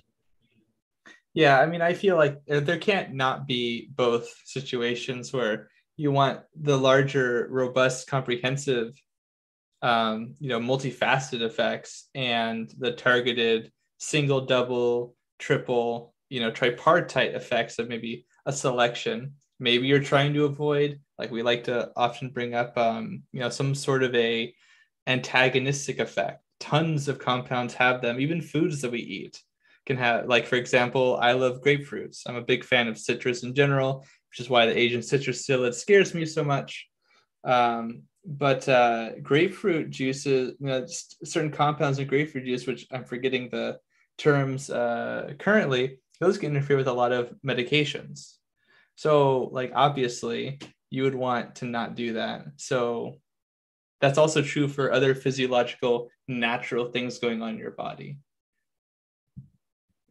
yeah, I'm trying to figure out. I remember what that stuff is in grapefruit juice too. There's a, but yeah, I know what you're talking about, Matthew. Yeah. So, but I, guys, I mean, hmm. what? How do you feel about the idea that like a terpene is a terpene? Because some people feel like cannabis derived terpenes are better than uh, a pine tree derived pinene, right? Like some people are turned off by the fact that it might well, come from. I wonder about non-cannabis production. Yeah, that just seems. Cannabis so unnecessary to me. So I guess that I'm I'm a bigger fan of cannabis derived cannabis. I mean, yeah, as opposed to trying to make our cannabis with other things. Um, cannabis does a really good job of growing cannabis itself. So I'm always somewhat put off by efforts to grow it in petri dishes or to to sort of reconstitute it from other ingredients if that's what you're getting at now if you're getting at like making the my floor cleaning product that can come from pine trees or I suppose cannabis, although that would be a weird way to use your cannabis. Um, but if it comes to something that I'm going to be ingesting, I'd, I'd infinitely prefer that it was the original plant. I also think that my cannabis products should have should be from cannabis and that the compounds therein should be that way. But um, how about when you roll a joint? Is it rice paper or is it hemp paper or is it uh, some other plant leaf? Well, actually, I was going to say that uh, first of all, the the moiety of some of these compounds might matter, like you know their their or chirality or whatever, you know how they're shaped, and sometimes there's certain terpenes and other compounds that are can be you know it's more of a family rather than one or two that we're aware yeah of. subtle then, differences between them. Yeah, and then also like I mean I, I think that it's it's not invalid to say that like some of these terpenes from other plants can also have beneficial effects and in the same way you know it, like separated right like maybe that's very reductionist of me correct uh, well but- i think that if you're dealing with like how do we make this product and is it okay if we're going to use the yeah the I don't pinene like from a pine tree versus just the pinene and but if it's a cannabis product right I, I wish you would stay i mean it's probably would be fairly comparable in a lot of ways. I don't yeah, know. It could be comparable some, in a lot of ways. Some but, benign chemicals, when concentrated, aren't so benign. And yeah. there's studies when you burn the terpenes at a certain temperature, they become uh yeah detrimental. Carcinogens. Yeah. Yeah. So there's two so different questions like to answer. There's the a lot in my person. I like yeah, like FECO, like Spartan says, sorry, doc but everything in the plant compounds is a ratio. Leaving it like that, I think, is the best way to use cannabis. But yeah, that's just me. What if they can get to the point where they figure out every single thing in that HPLC test? They know exactly what that plant would produce. Like they get like a blue dream profile. Yeah, they're, they're not there yet. We're not there. But they're close. They know like the top 10 terpenes in a common strain, right? So if they, they want to make a blue God. dream lollipop, they can get fairly close and they can infuse and doesn't matter if the alpha pinene then came from a pine tree when they're using distillate to get the terpenes and THC to the exact ratios that would have come off of the plant when it's extracted, just how you would extract it for making RSO. Like Mother if- Nature puts it together better, man. Trust me. and I'm I'm with This you. but sounds Yeah, but like Mother- artificial processed Nature- food, cheese food. Yeah, I mean, I would be, I would, I would try it. I would try it if they said that it was exactly the same chemically. I would fucking try it. And, and well, see out of myself. curiosity, right? I But- ate Marinol. Yeah. Didn't work. I'll tell Well, you this: I I, I use a brand called STIIIZY, and they make a concentrate that's based off of a Blue Dream terpene test that they made a, a natural concentration. They fi- they tested the concentrate from that Blue Dream full profile, and then they replicate as closely as they can into their cart based on as many terpenes as they can source. And they have cannabis derived ones. They have, a, and they'll tell you on their box there's the cannabis derived brand, and then they just have their normal, less expensive brand. Is So there a up to you to reason do it. do Don't see me this smoking other pipe, than though. other than legally? If you put it in a cart, that's a good way for me not to ever smoke it. I was gonna ask. It's only uh, for convenience, like when I'm on the show or I don't. out and It's around. very convenient for me to smoke. Is it. there extra THC thrown in just for the hell of it? The THCs and the ratios that it would be if you extracted it like in Okay. the cash. There you go. That's pretty. Yeah, cool. if they have the exact ratio. Why why do we need to get the pinene from pine trees? Is it just because it's, It's cheaper. easier It's or way less is it- expensive. it- It's it- one less- one hundred thousandth of the costs. Like it's, Right, it's not even in the same spectrum. There's so much abundant pine. Like, or here's my example. Why Yeah, it doesn't matter to me. Why, why it doesn't matter to me? Just let me walk you through it. I smoke Alright. a joint in the morning, right? Whatever it's got, it's full spectrum. Or if I puff on a distillate pen all morning and it's only THC, if I walk outside in San Diego and there's rosemary growing and I grab it and I rub it between my hands and I smell the alpha pinene and it smells fucking delicious and beautiful. It's got its own full spectrum. There's more than just alpha pinene in there, but that Yeah. enhances my high of the THC in my experience. I've had it happen. It changes how I feel as I'm walking through the day. It it changes. It modulates. That came from a natural plant in nature. It didn't come from cannabis, but it impacted how I'm feeling while I'm experiencing that cannabis. So So wait, wait, wait. I think you need to rephrase the question then. And if your question was like, can I, you know, like inhale or infuse rosemary in my experience to elevate my cannabis experience? If can I combine I'm I'm very much that sounds like fun. I got a rosemary bush outside and I'm thinking, hmm, maybe I should go rub some of this between my knee, my my fingers and be like sn- sniffing it while I'm, you know, smoking my I was making charas on a hike the other day. I was like, there was just a bush, and I pulled just Yeah. one branch off, and I like rubbed it. My if, if that's the resin. question, but the way you're phrasing it makes me think of uh, industrial factory somewhere where they're Yeah, like harvesting that's what I these don't things like. and, and putting it together into a bottle to sell me at a gas station, and that's just not. That's what it comes down to in like the Orwellian future, right? Where we can test it. We have labs that will be able to give you the exact ratios. I'm only asking because I follow other scientists who are doing shit like where they're growing THC and yeast. That's not where I'm trying to get my THC from. I like to grow my own plants at home. I'm just asking the question because the science exists. People are doing it, whether you like it or not. It's happening. You Yeah. probably Here's my consume Well, you asked products- us if we liked it. Isn't know, that know, what you asked us? Yeah. Well, Well, here's no, my was- question. First of all, I was asking if, you it, if know, it would, if you would think it's chemically different. Right. Is it is it going to produce a different effect to the end user, like myself? If Mhm. I'm consuming it, if it came directly from the plant at the exact same ratio, let's say 20 years from now, they know every single c- compound in that plant down to the milligram, every single last one. Is it going to be different if it came from a plant by itself than if it was produced in a lab? I well, let me put it. prefer the- let- the let me put it this grown. way: you can have every single ingredient of a cake, and in like a bowl, and then you could also have like a cake. Um, eating those two things isn't going to be exactly the same experience, right? So it, it also needs to be constituted the same way. Um, the chemical bonds need to come together in, in in the same or similar fashion it um and, and a lot of that can be probably resolved through chemistry so it, it may be a little bit more complicated than just hitting the same ratios but it's got to also be sort of like uh, That's true. constituting in the same way and and and all of that but yeah it's okay like how you could It have looks like an oil at the end of the day. It's like this one's a live resin and this one is a distillate mixed with terpenes. And if I gave it to 100 people, do you know how many would be able to tell me the difference? I don't that's a know have you zero. done that I- I've given it to every every single person. It's COVID Yeah, time, so I'm not just handing them out. right? But in the Yeah. past, yeah so what's right and what's happening is, is a different question. I'm just talking about from a medical patient perspective. If maybe they're not able to afford the most expensive plant derived version, we're talking about people that maybe are low income, disabled. Maybe Yeah. they can only afford the lower expense, like priced medicine. And if that's all that is affordable for them, and it's the same exact cannabinoid ratio, is that is that company doing a terrible thing by trying to provide them a lower cost alternative? I'm always going to get it. You're from not giving us a lot of room here to say that they are, Jack. I just want to point that out. You're, it, it just no longer feels like sort of like a question where we really want to hear our opinions, but rather to sort of impress upon us that, which I, I give you, sure. Um, I'm only playing devil's That's what you advocate. have 'cause I hate the access to? idea. I- I'm but I think we idea. need to get into being chemists to be able to to really evaluate whether it would be Well, here's equivalent or the here's same. my thing. What I don't, what I kind of don't like is when this is sort of oversimplified as like, you know, like, oh, it's like from nature, Mother Nature. Like these plants, without human intervention, do not make the compounds that they do at the levels that we typically see.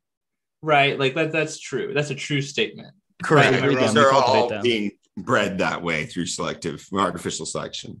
Yeah. So there's that. And actually, I think what you say, uh, Dr. Coco, is super valid because it's like with pesticides, right? I mean, people don't want to go here perhaps, but like there's different formulations. Like you, you can tell me on, on, a, on a data sheet, like five different products have the same percent of, I don't know, azadirachtin or some other botanical compound, let's say but um, the way that they're formulated can be vastly different and that will definitely change the effect. So your point about constitution i think is super valid. Um, and on top of that i'm also dubious.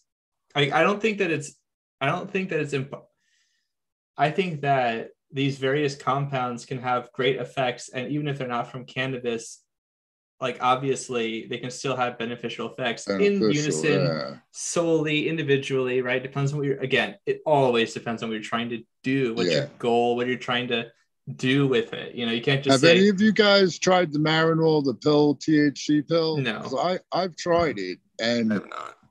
and it, I, I'm sure it was handled properly. And yeah, I really didn't feel anything at all. Well, you're That probably got a pretty yeah. good tolerance to DHT. I mean, I'm just Joe put this other. there. That's You're probably it's not your first go around, right? That's true, too. Yeah, at Yeah. that point. Well, that's Yeah, well, what I guess didn't- I guess at the end of the day, I just feel like um it, it's like for me what would bother me is not that like the products like there's some sort of like inherent vitalism or something that like because it came from a cannabis plant it must be like you know better or worse or something like Right. maybe there is some level of that but like to me what would always bother me is the idea and this is also how i feel about like pesticides and stuff and why i don't like to spray in flower as much as possible is that through that industrial process that you referenced dr coco like things can happen that the purple the people manufacturing don't realize the consumers don't realize might be a problem might be a health effect might change it in some fundamental way um, constitutively like you say so that's usually what gets to me not like the idea that it's like unnatural or it's somehow artificial or not going to be good Yeah. for some sort of reason like that but more so because it'll be good because of the process not being uh, great And I'm willing to say that it could be better. It- it- potentially yeah Yeah, if we really understood what we were doing there, in, in the same way that I think that like growing indoors in a tent can be better than growing outdoors in terms of sort of being able to control things and other stuff like that, we'd be able to have a, a, a similar degree of, of control and potentially fine tuning things that were really perfect for us. Um, yeah. So I, I definitely my- say my- it could be better. One other thing that came up there though was this this whole talk about cost. From my mind, any other thing maybe pinene from pine trees because damn pine trees produce a lot more pinene than cannabis does. But cannabis should be a cheap crop to grow. And the only reason we think it's so expensive is because of the legal regime around it. And you know, it would be a lot easier to to make cannabis sort of cheaper and more available by by eh, changing the legal regime than trying to sort of reconstitute artificial cannabis in a lab. I mean, that's sort of the other place that that my mind goes in terms of like the accessibility argument that Jack makes. And I I agree that uh, as long as cannabis is really expensive, there are people that would benefit from getting it that can't afford it. Um, and maybe if we could make sort of artificial cannabis cheaper than current cannabis, but it, it shouldn't be that way. Cannabis should be, you know, the cost of like grain or something else as an agricultural commodity at that level. We should be able to to that's all just the legal regime. I guess I wasn't as much advocating that companies do that. It's, just showing the idea that that's a possibility, and more so trying to highlight that there are other medicinal plants out there that maybe as cannabis community, some of us embrace and highlight. Like I know Spartan grows other herbs in his garden, and he grows his own food. And there's something I think healthier about cultivating your own garden and, and having those things around. Well, I'm straight up gonna go get some rosemary, and I'm, I mean, I think this is a really interesting idea, and I'm gonna be like, smoking a bowl and like rubbing rosemary and like sniffing my rosemary while I'm smoking my bowl, and uh, I mean, Pick a lemon. I'm slice kind of or- just thi- just talking about it. I'm like, yeah, Take that's gonna take a- change the effects somehow. I'm looking forward to it. Drop some of it lemon in your juice or bong some water. lime juice in your bong water. There you go. It does. I've done that with with even essential oils. I'll put a little pine essential oil in my bong water or citrus essential oil in my bong water, and it does, in my experience, change the effect quite a bit.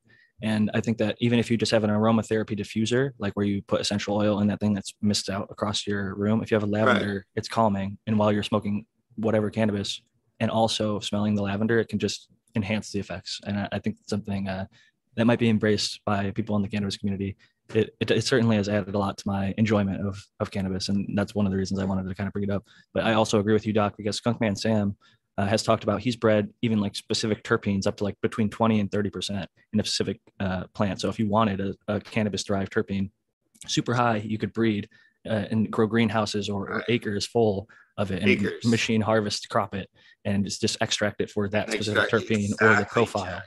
So that's and if there I'll- wasn't such an arbitrary legal regime around this, right? If there wasn't just like ridiculous, because uh, cannabis can produce a lot of compounds that would probably be commercially scalable like that.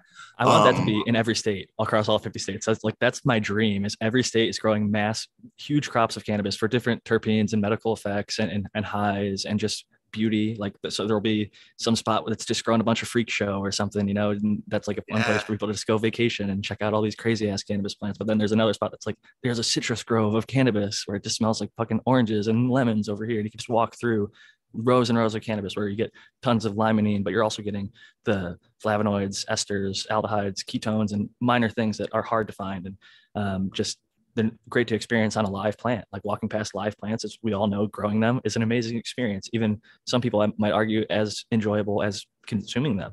For a lot of people, it, it becomes as fun or more fun than actually smoking the plant. At the end of it, is being around a live one. So It's tough to compare them. There's such different forms of satisfaction, but they're both very satisfying.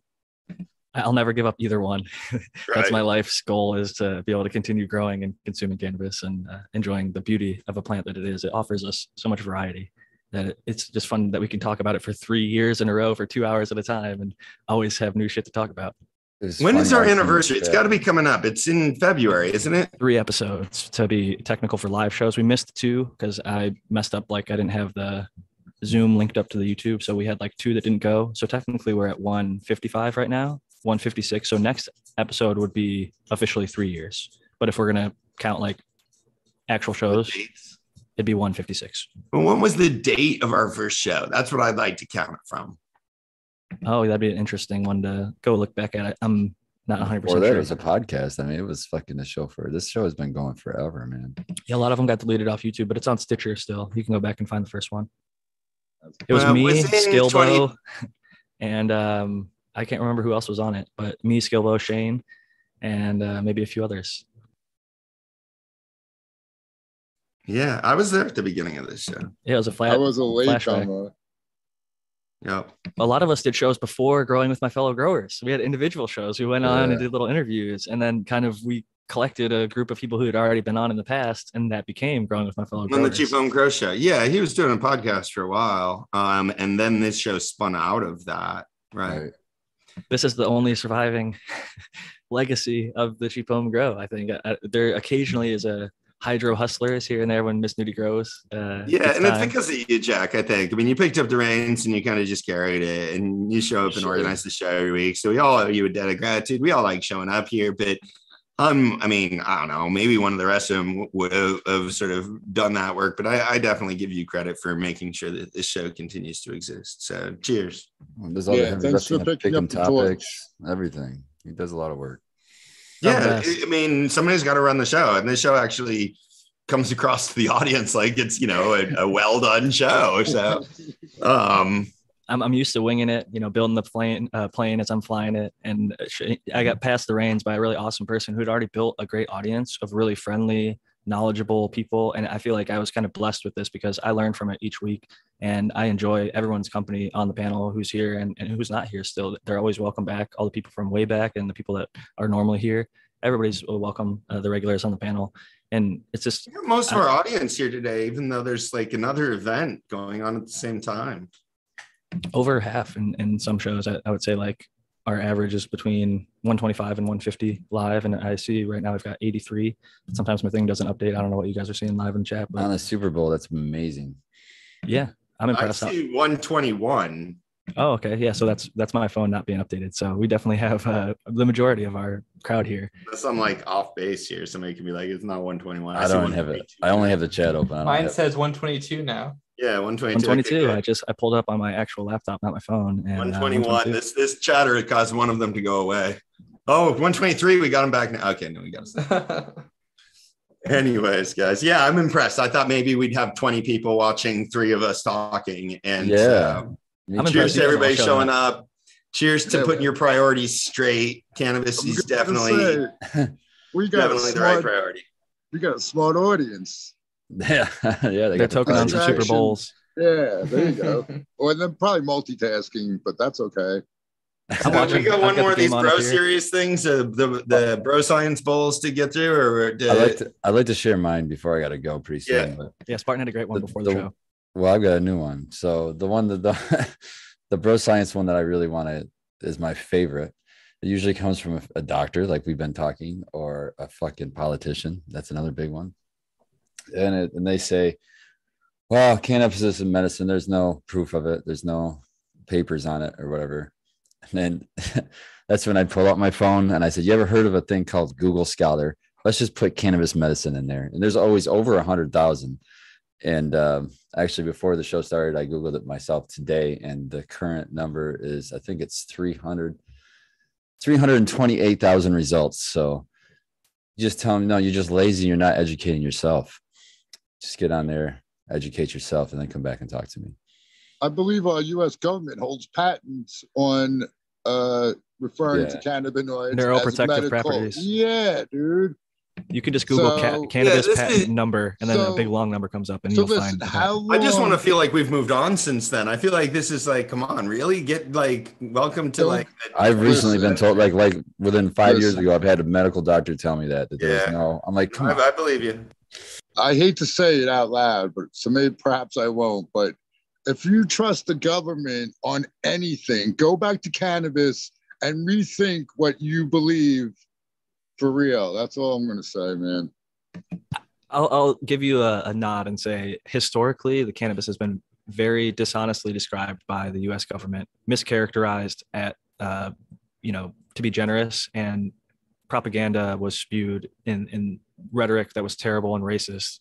Um, to be, if you want to really look into it and be honest, there was just a lot of misinformation spread deliberately to make it out to seem like it was some demonizable thing when most of us really know it's um, fairly innocuous as far as all drugs are concerned. There was like a And scale. I think like mushrooms is less dangerous, but like they did a scale of like damage of like alcohol, cocaine, heroin, all these other drugs, LSD, and cannabis was like pretty down close to the fucking bottom as far as like physical harm, uh, financial damages, like people in prison because of it and things like that. Like the prison part, that's uh, another Yeah. conversation, but The, The damage damage caused has to caused by prohibition of cannabis, not by cannabis itself.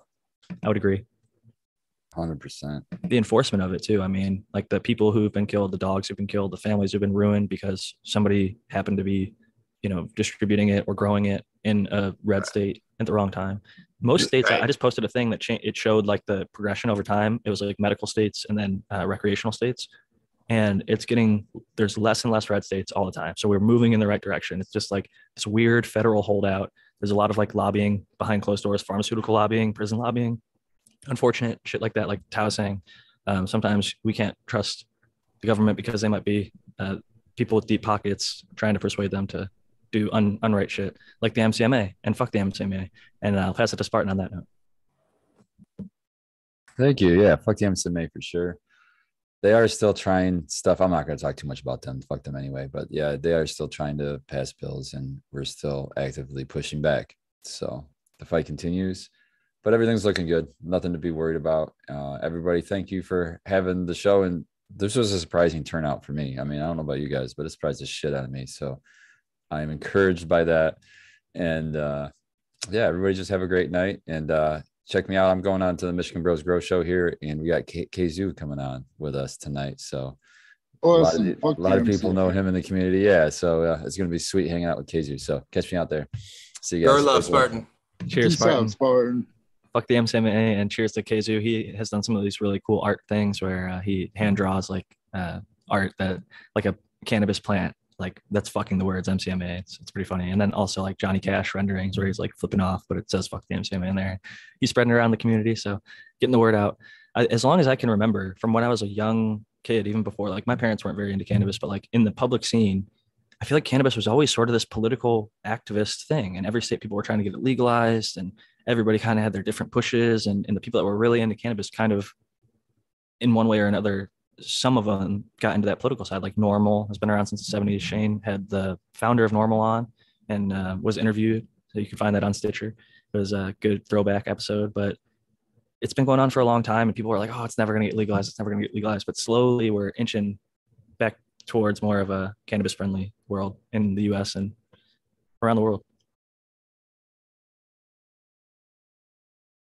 You guys have any more bro science that you'd want to bring up? Spartan, the one that he mentioned uh, pre-show that we didn't talk about was stem splitting. So I guess I could talk to uh, Matthew about that before we go. He said people are always asking him, should they drive a nail through their stalk, late flower, or split their stem somehow with uh, any sort of implement? Oh yeah, that's an interesting one. So like, I mean, there are, and this kind of gets because I was going to mention like my old pal, you know, the Brix question that people like to ask about, but uh, it's sort of like um, some people even heard that like bumblebees, for example, will like uh, stick their uh, tongues through like petals and leaves. Um, I think mostly leaves to like stimulate the production of nectar. So like definitely plants have a reaction to certain kinds of stressors. Now, sometimes or damage in this case, sometimes that's a generalized uh, reaction, and sometimes it's more specialized based on like things that like certain compounds and and uh, structures and molecular stuff that is detected essentially. Um, so I mean, I don't think it's necessarily wrong wrong to say that like like cutting a leaf or a stem or roots or something like that, like tissue damage will create a physiological response in the plant. But that's a very vague statement. And I don't know if like that's always going to have the intended effect that you want because it's happening within the milieu of all these other things that the plant is sensing, detecting, you know, metabolizing, uptaking, you know. So, and I couldn't tell you what those specific things are necessarily. Like a lot of those things, like Dr. Coco, I'm sure would uh, be happy to mention. Like for example, basic things like um, like if you cut at the top, you uh, you know sort of change the production of certain hormones, like auxin, for example. You know, so that dominance goes away. Uh, so we exploit these natural reactions to what essentially damage, right? Uh, but people don't think about it in that way. They just think of that about it as a cultivation technique, but it's really more complicated than that. So I That's mean, not I guess plants. you, yeah, The, the, the driving the stake through the the stock is an interesting one. Um, yeah. I'm not sure I about agree. it myself. I agree, Matthew. That What's the you know, vulnerability? there's a lot of selective stressing that we do for plants that um, provides different benefits. There's been studies that showing selectively stressing plants can produce, eh, you know, improved harvest in terms of harvest quality. Uh, Jack likes the the University of Guelph study about uh, drought stressing plants. yeah. Um, you know, it, I so feel like a stake- reason, there is a reason to believe that it, it could be potentially um, sort of productive. On the other side of this, you have to have the the sort of reality that you know plants have a limited amount of energy, like any living organism, and to the extent that they're forced to to devote that energy to repairing something, they're not devoting that energy to some other aspect of plant growth. Um, and, and that's the one that really trips me up with the the heavy damage to the plants. I either or stripping leaves like that or driving a stake through the stalk towards harvest. Um, so I, I, don't know, but I don't think that there's a lot of or any credible research that suggests that that is um, something that does improve the harvest. And I don't think anybody studied sort of when or how or why something. I haven't. I haven't seen any done, and I've looked, um, and I can't I find feel any like- on stalk splitting. I saw. Well, and like we know that that- wounds. I want to ask you, Matthew, what what does that put you vulnerable to? Because I feel like I'd imagine Right. there's certain molds, mildews, and, and pests that you wouldn't be vulnerable to prior to driving a literal nail between the center stalk. So that one specifically, if you drove a, a Right. metal yeah, that, that seems to be a big through. concern on the people do negative that a lot though. I see this one like it's very commonly replicated. I replicated. agree. I agree. There- I, I think there might have been a study, a, a study like on one of the forums back in the day that claimed it it spikes your THC by like X percent. You know, it was one of those kind of like a. I also saw a claim Somebody that doing it darkness before, before, harvest. Yeah, I know. I saw a reference that denounced it or whatever. I don't. I'm skip. I don't I'm forgetting the word, but like, yeah, said that that was BS basically. But I also read it accounts where they stuff in certain countries they would cut it, o- slice the stem and stuff it with opium, which I don't know what Hmm. effect that might have. Maybe it would like like celery go up to the flower. I have no idea, but yeah, I read that so, at some place too. I don't like the sound of that. I could at all. probably find. Yeah. I think that There's might also- change your your your you know results. But I, I'm not even sure about that. How much of the opium would get like sequestered in the flower? Um, or metabolized afterwards. But that's an interesting thing. Worse Um, than that, though, was the Passol water, which is like the runoff water from the opium that was used in the Thailand and the Philippines for a number of years during the opium extraction process. They would soak some of the leaves for like Thai sticks and wrap the ropes and things with that. And it was found in like the DEA when they would confiscate the stuff and test for it, there was traces of opium in the actual cannabis that was being confiscated. So that would be a different experience than I'd ever be looking for personally. So uh, some nasty mean, histories. I would say that the stake, I mean, let's walk through like just the basic physiology, right? Like nothing magical or, or super advanced. Like, so you drive that point. Did you sterilize it? Probably not. So you put that onto the trunk and then you nail that thing right through. So you penetrate through all these protective tissues, right? right. And you create a wound. And even though you have this giant, thick, you know, piece of metal, and hopefully, like, I mean, is it iron? Is it steel? Right? I don't know. But um, One you theory know, I had was that it was it helped with iron uptake. So I you assumed go. in that case they were probably using iron nails. right? No, that's and like, and I can, and I think this goes back to right what you just said, Doctor Coco, in the Yeah. Beginning about how people have a little bit of idea, Yeah. a little bit of knowledge enough to like do some danger. and, Get copper uh, in there and ground it, you know, for the Yes. frequencies. to There you go. Well, you know, or- or- martial artist brings something up in the chat that I think is interesting. He says he always took it as a tactic to bring on on faden plants to bring beat the end of the season.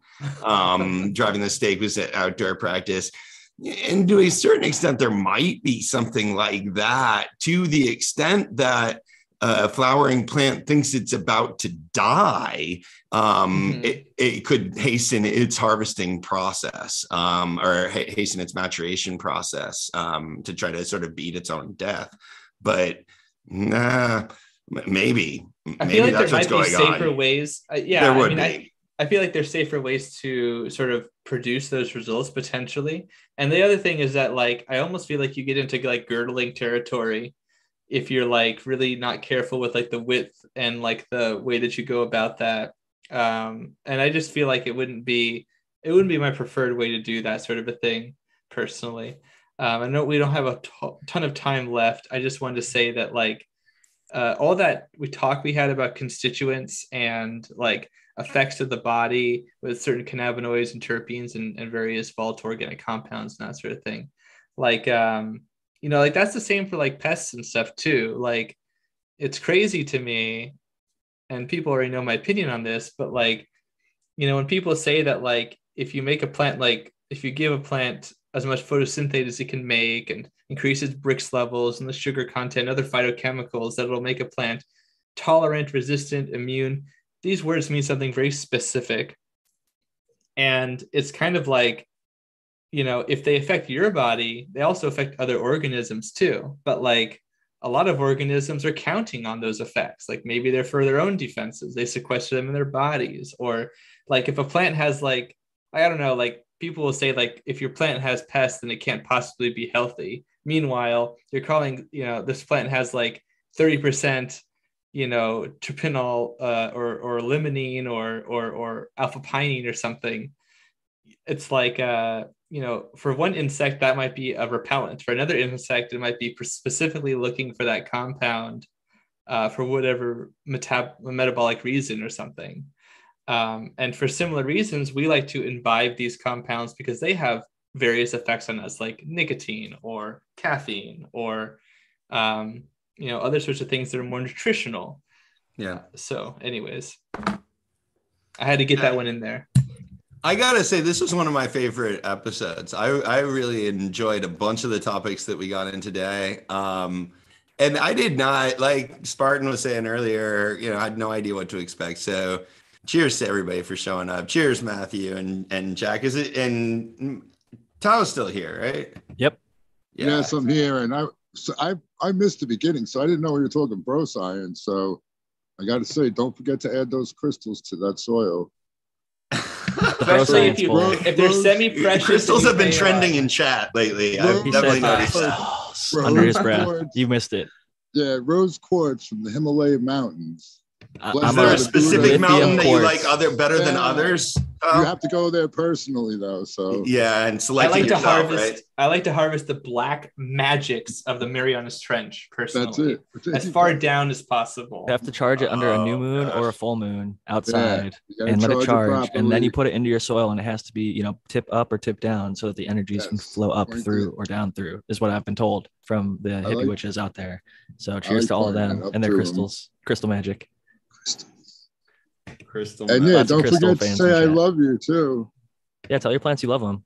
I love the IKEA study. I know that one uh, might not necessarily have replicated the best, but uh, they did the side by side with the kids, bully a Yo, plant. I was they- watching a podcast and they were talking about science, how important it is to be scientific. And and I knew Sync Angel would love this. They quoted the Emoto uh oh sure. work. Yeah. But Oh, no, whatever, what were you gonna say? A little hippy dippy stuff don't hurt. If it like I always say, if you think it helps, but it doesn't cost but pennies, you may as well throw it if you know it won't hurt. if it doesn't there's hurt kind hurt, and it doesn't cost a lot of money, I think yeah. that's the yeah right. if, It is a this- cheap if home you're gonna now you you see sticking a s- a knife uh, or a pen a nail through your stalk might hurt the plant, so I wouldn't do that.